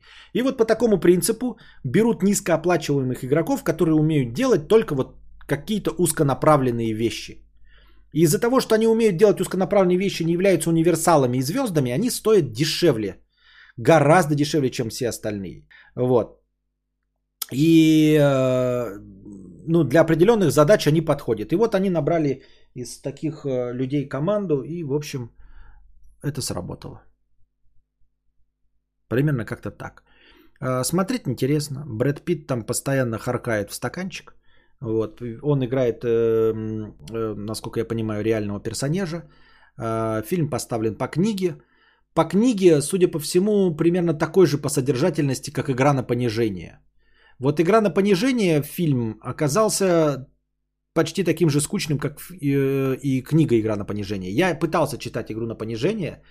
Если прочитал ее где-то половину, в принципе, интересно, но она заставляет задуматься со смыслом. Ну, она сложноватая. То есть, э, э, мало того, что там очень много экономических терминов, так еще и это переводная литература. И популярная переводная литература на экономическую тему, поэтому приходится, приходилось все время вгрызаться в, в этот текст. И для того, чтобы не терять нить, нужно читать постоянно эту книгу было. То есть нельзя забрасывать ее на неделю. Через неделю продолжаешь читать и нихуя не понимаешь про что. Она такая э, почти документальная была и никакого сюжета там не было. Она просто пересказывала события и объясняла, почему вот игра на понижение. Я подозреваю, что книга, по которой поставлен человек, который изменил все, она была такая же по скучности. Но фильм получился гораздо интереснее, чем игра на понижение. Э, книга и фильм на самом деле называется Moneyball. Деньгобол. Э, ну, то есть это такая игра слов, типа бейсбол, деньгобол. Вот. Эм, и смысл названия в том, что э, главный герой Брэд Питт, он э, в чем, причем здесь игра в мячик с деньгами, а что он на маленький бюджет пытался купить игроков и набрать команду, которая победит. Вот. И как э, обращение к какой-то истории, как э, фильм про мат-статистику и веру в науку, он, конечно, позабавнее, интереснее смотрится. Как, как про, про человека, который э, нарушает устоявшиеся правила, пересматривает устои. Вот игра на понижение, он точности такой же. Там тоже три главных персонажа, абсолютно никак не связанные с собой. Там Кристиан Бейл один, второй Райан Гослинг и еще один – совершенно в разных областях одновременно поняли, что скоро рынок ипотечного кредитования в США схлопнется нахуй. И каждый из них э, при помощи своих инструментов сыграл на этой игре на понижение и выиграл. Э, вот. Э, и, и также здесь вот история вот этого, видимо, героя Брэда Питта, который э, тоже сломал систему, единственный и первый, кто заметил, что можно по-другому. Там костная система в игре на понижении это вот э, система вот этих биржевых торгов и всего остального, и банковского и ипотечного кредитования, где никто не читал отчеты. Там прямо в книге написано, что это, говорит, я просто прочитал официальные бумажки, и я был единственным, кто в них разбирался, потому что все остальные никто не разбирался в них. Это как э, информационная сингулярность, когда не остается ни одного человека, который знает исходный код. Также и здесь не осталось ни одного человека, который точно бы знал все досконально, как работает ипотечное кредитование. И стоило взяться, как ты обнаруживаешь, что скоро все рухнет и ебанется. И вот там люди, которые не побоялись пойти против э, устоявшегося мнения. И на этом заработали. И также и здесь главный герой – Э, в исполнении Брэда Питта пошел против устоявшегося мнения. То есть все работают так, хули ты делаешь по-другому, ёптать, пес. Вот. Интересный фильм, как я уже сказал, смотреть за Брэдом Питтом, который играет Брэда Питта, но здесь он находится в своей тарелке, харкает стаканчик своим э, жевательным табаком, постоянно жрет. Брэд Питт вообще во всех фильмах жрет, если вы не замечали. Он любит в кадре жрать. Если вы опять-таки думаете, что очень многие живут в кадре, нихуя подобного, вспомните, когда последний раз, э, э, э, например, Леонардо Ди Каприо или Дженнифер Лопес именно жевали в кадре. Не сидели за столом и что-то там вилочкой и ножиком водили по тарелке, скоблили, а именно жевали. Брэд Питт во всех своих фильмах что-то прям жует, жрет, откусывает от бургеров, это у него любимая канитель, жрет орехи. В этом фильме он прям судя по всему, либо в контракте себя указал, либо режиссеру эта фишка очень нравилась. В общем, Брэд Питт не сдерживал себя, он в каждой сцене, по-моему, жрет что-то. А, харкает стаканчик, э, в общем, выходит из себя, но в целом верит в свои силы. Хороший фильм, я посмотрел, насладился. Он только на съемках хавает, да. Вот. На этом мы заканчиваем на сегодня сегодняшний подкаст и сегодняшний кинобред. Надеюсь, вам понравилось. Что-то сидели тихонько, но надеюсь, все равно вам понравилось. Приходите завтра, приносите ваши добровольные пожертвования, приносите э, повестки, вопросы, э, донатьте в межподкасте, не забывайте становиться спонсорами. А пока держитесь там. Вам всего доброго, хорошего настроения и здоровья.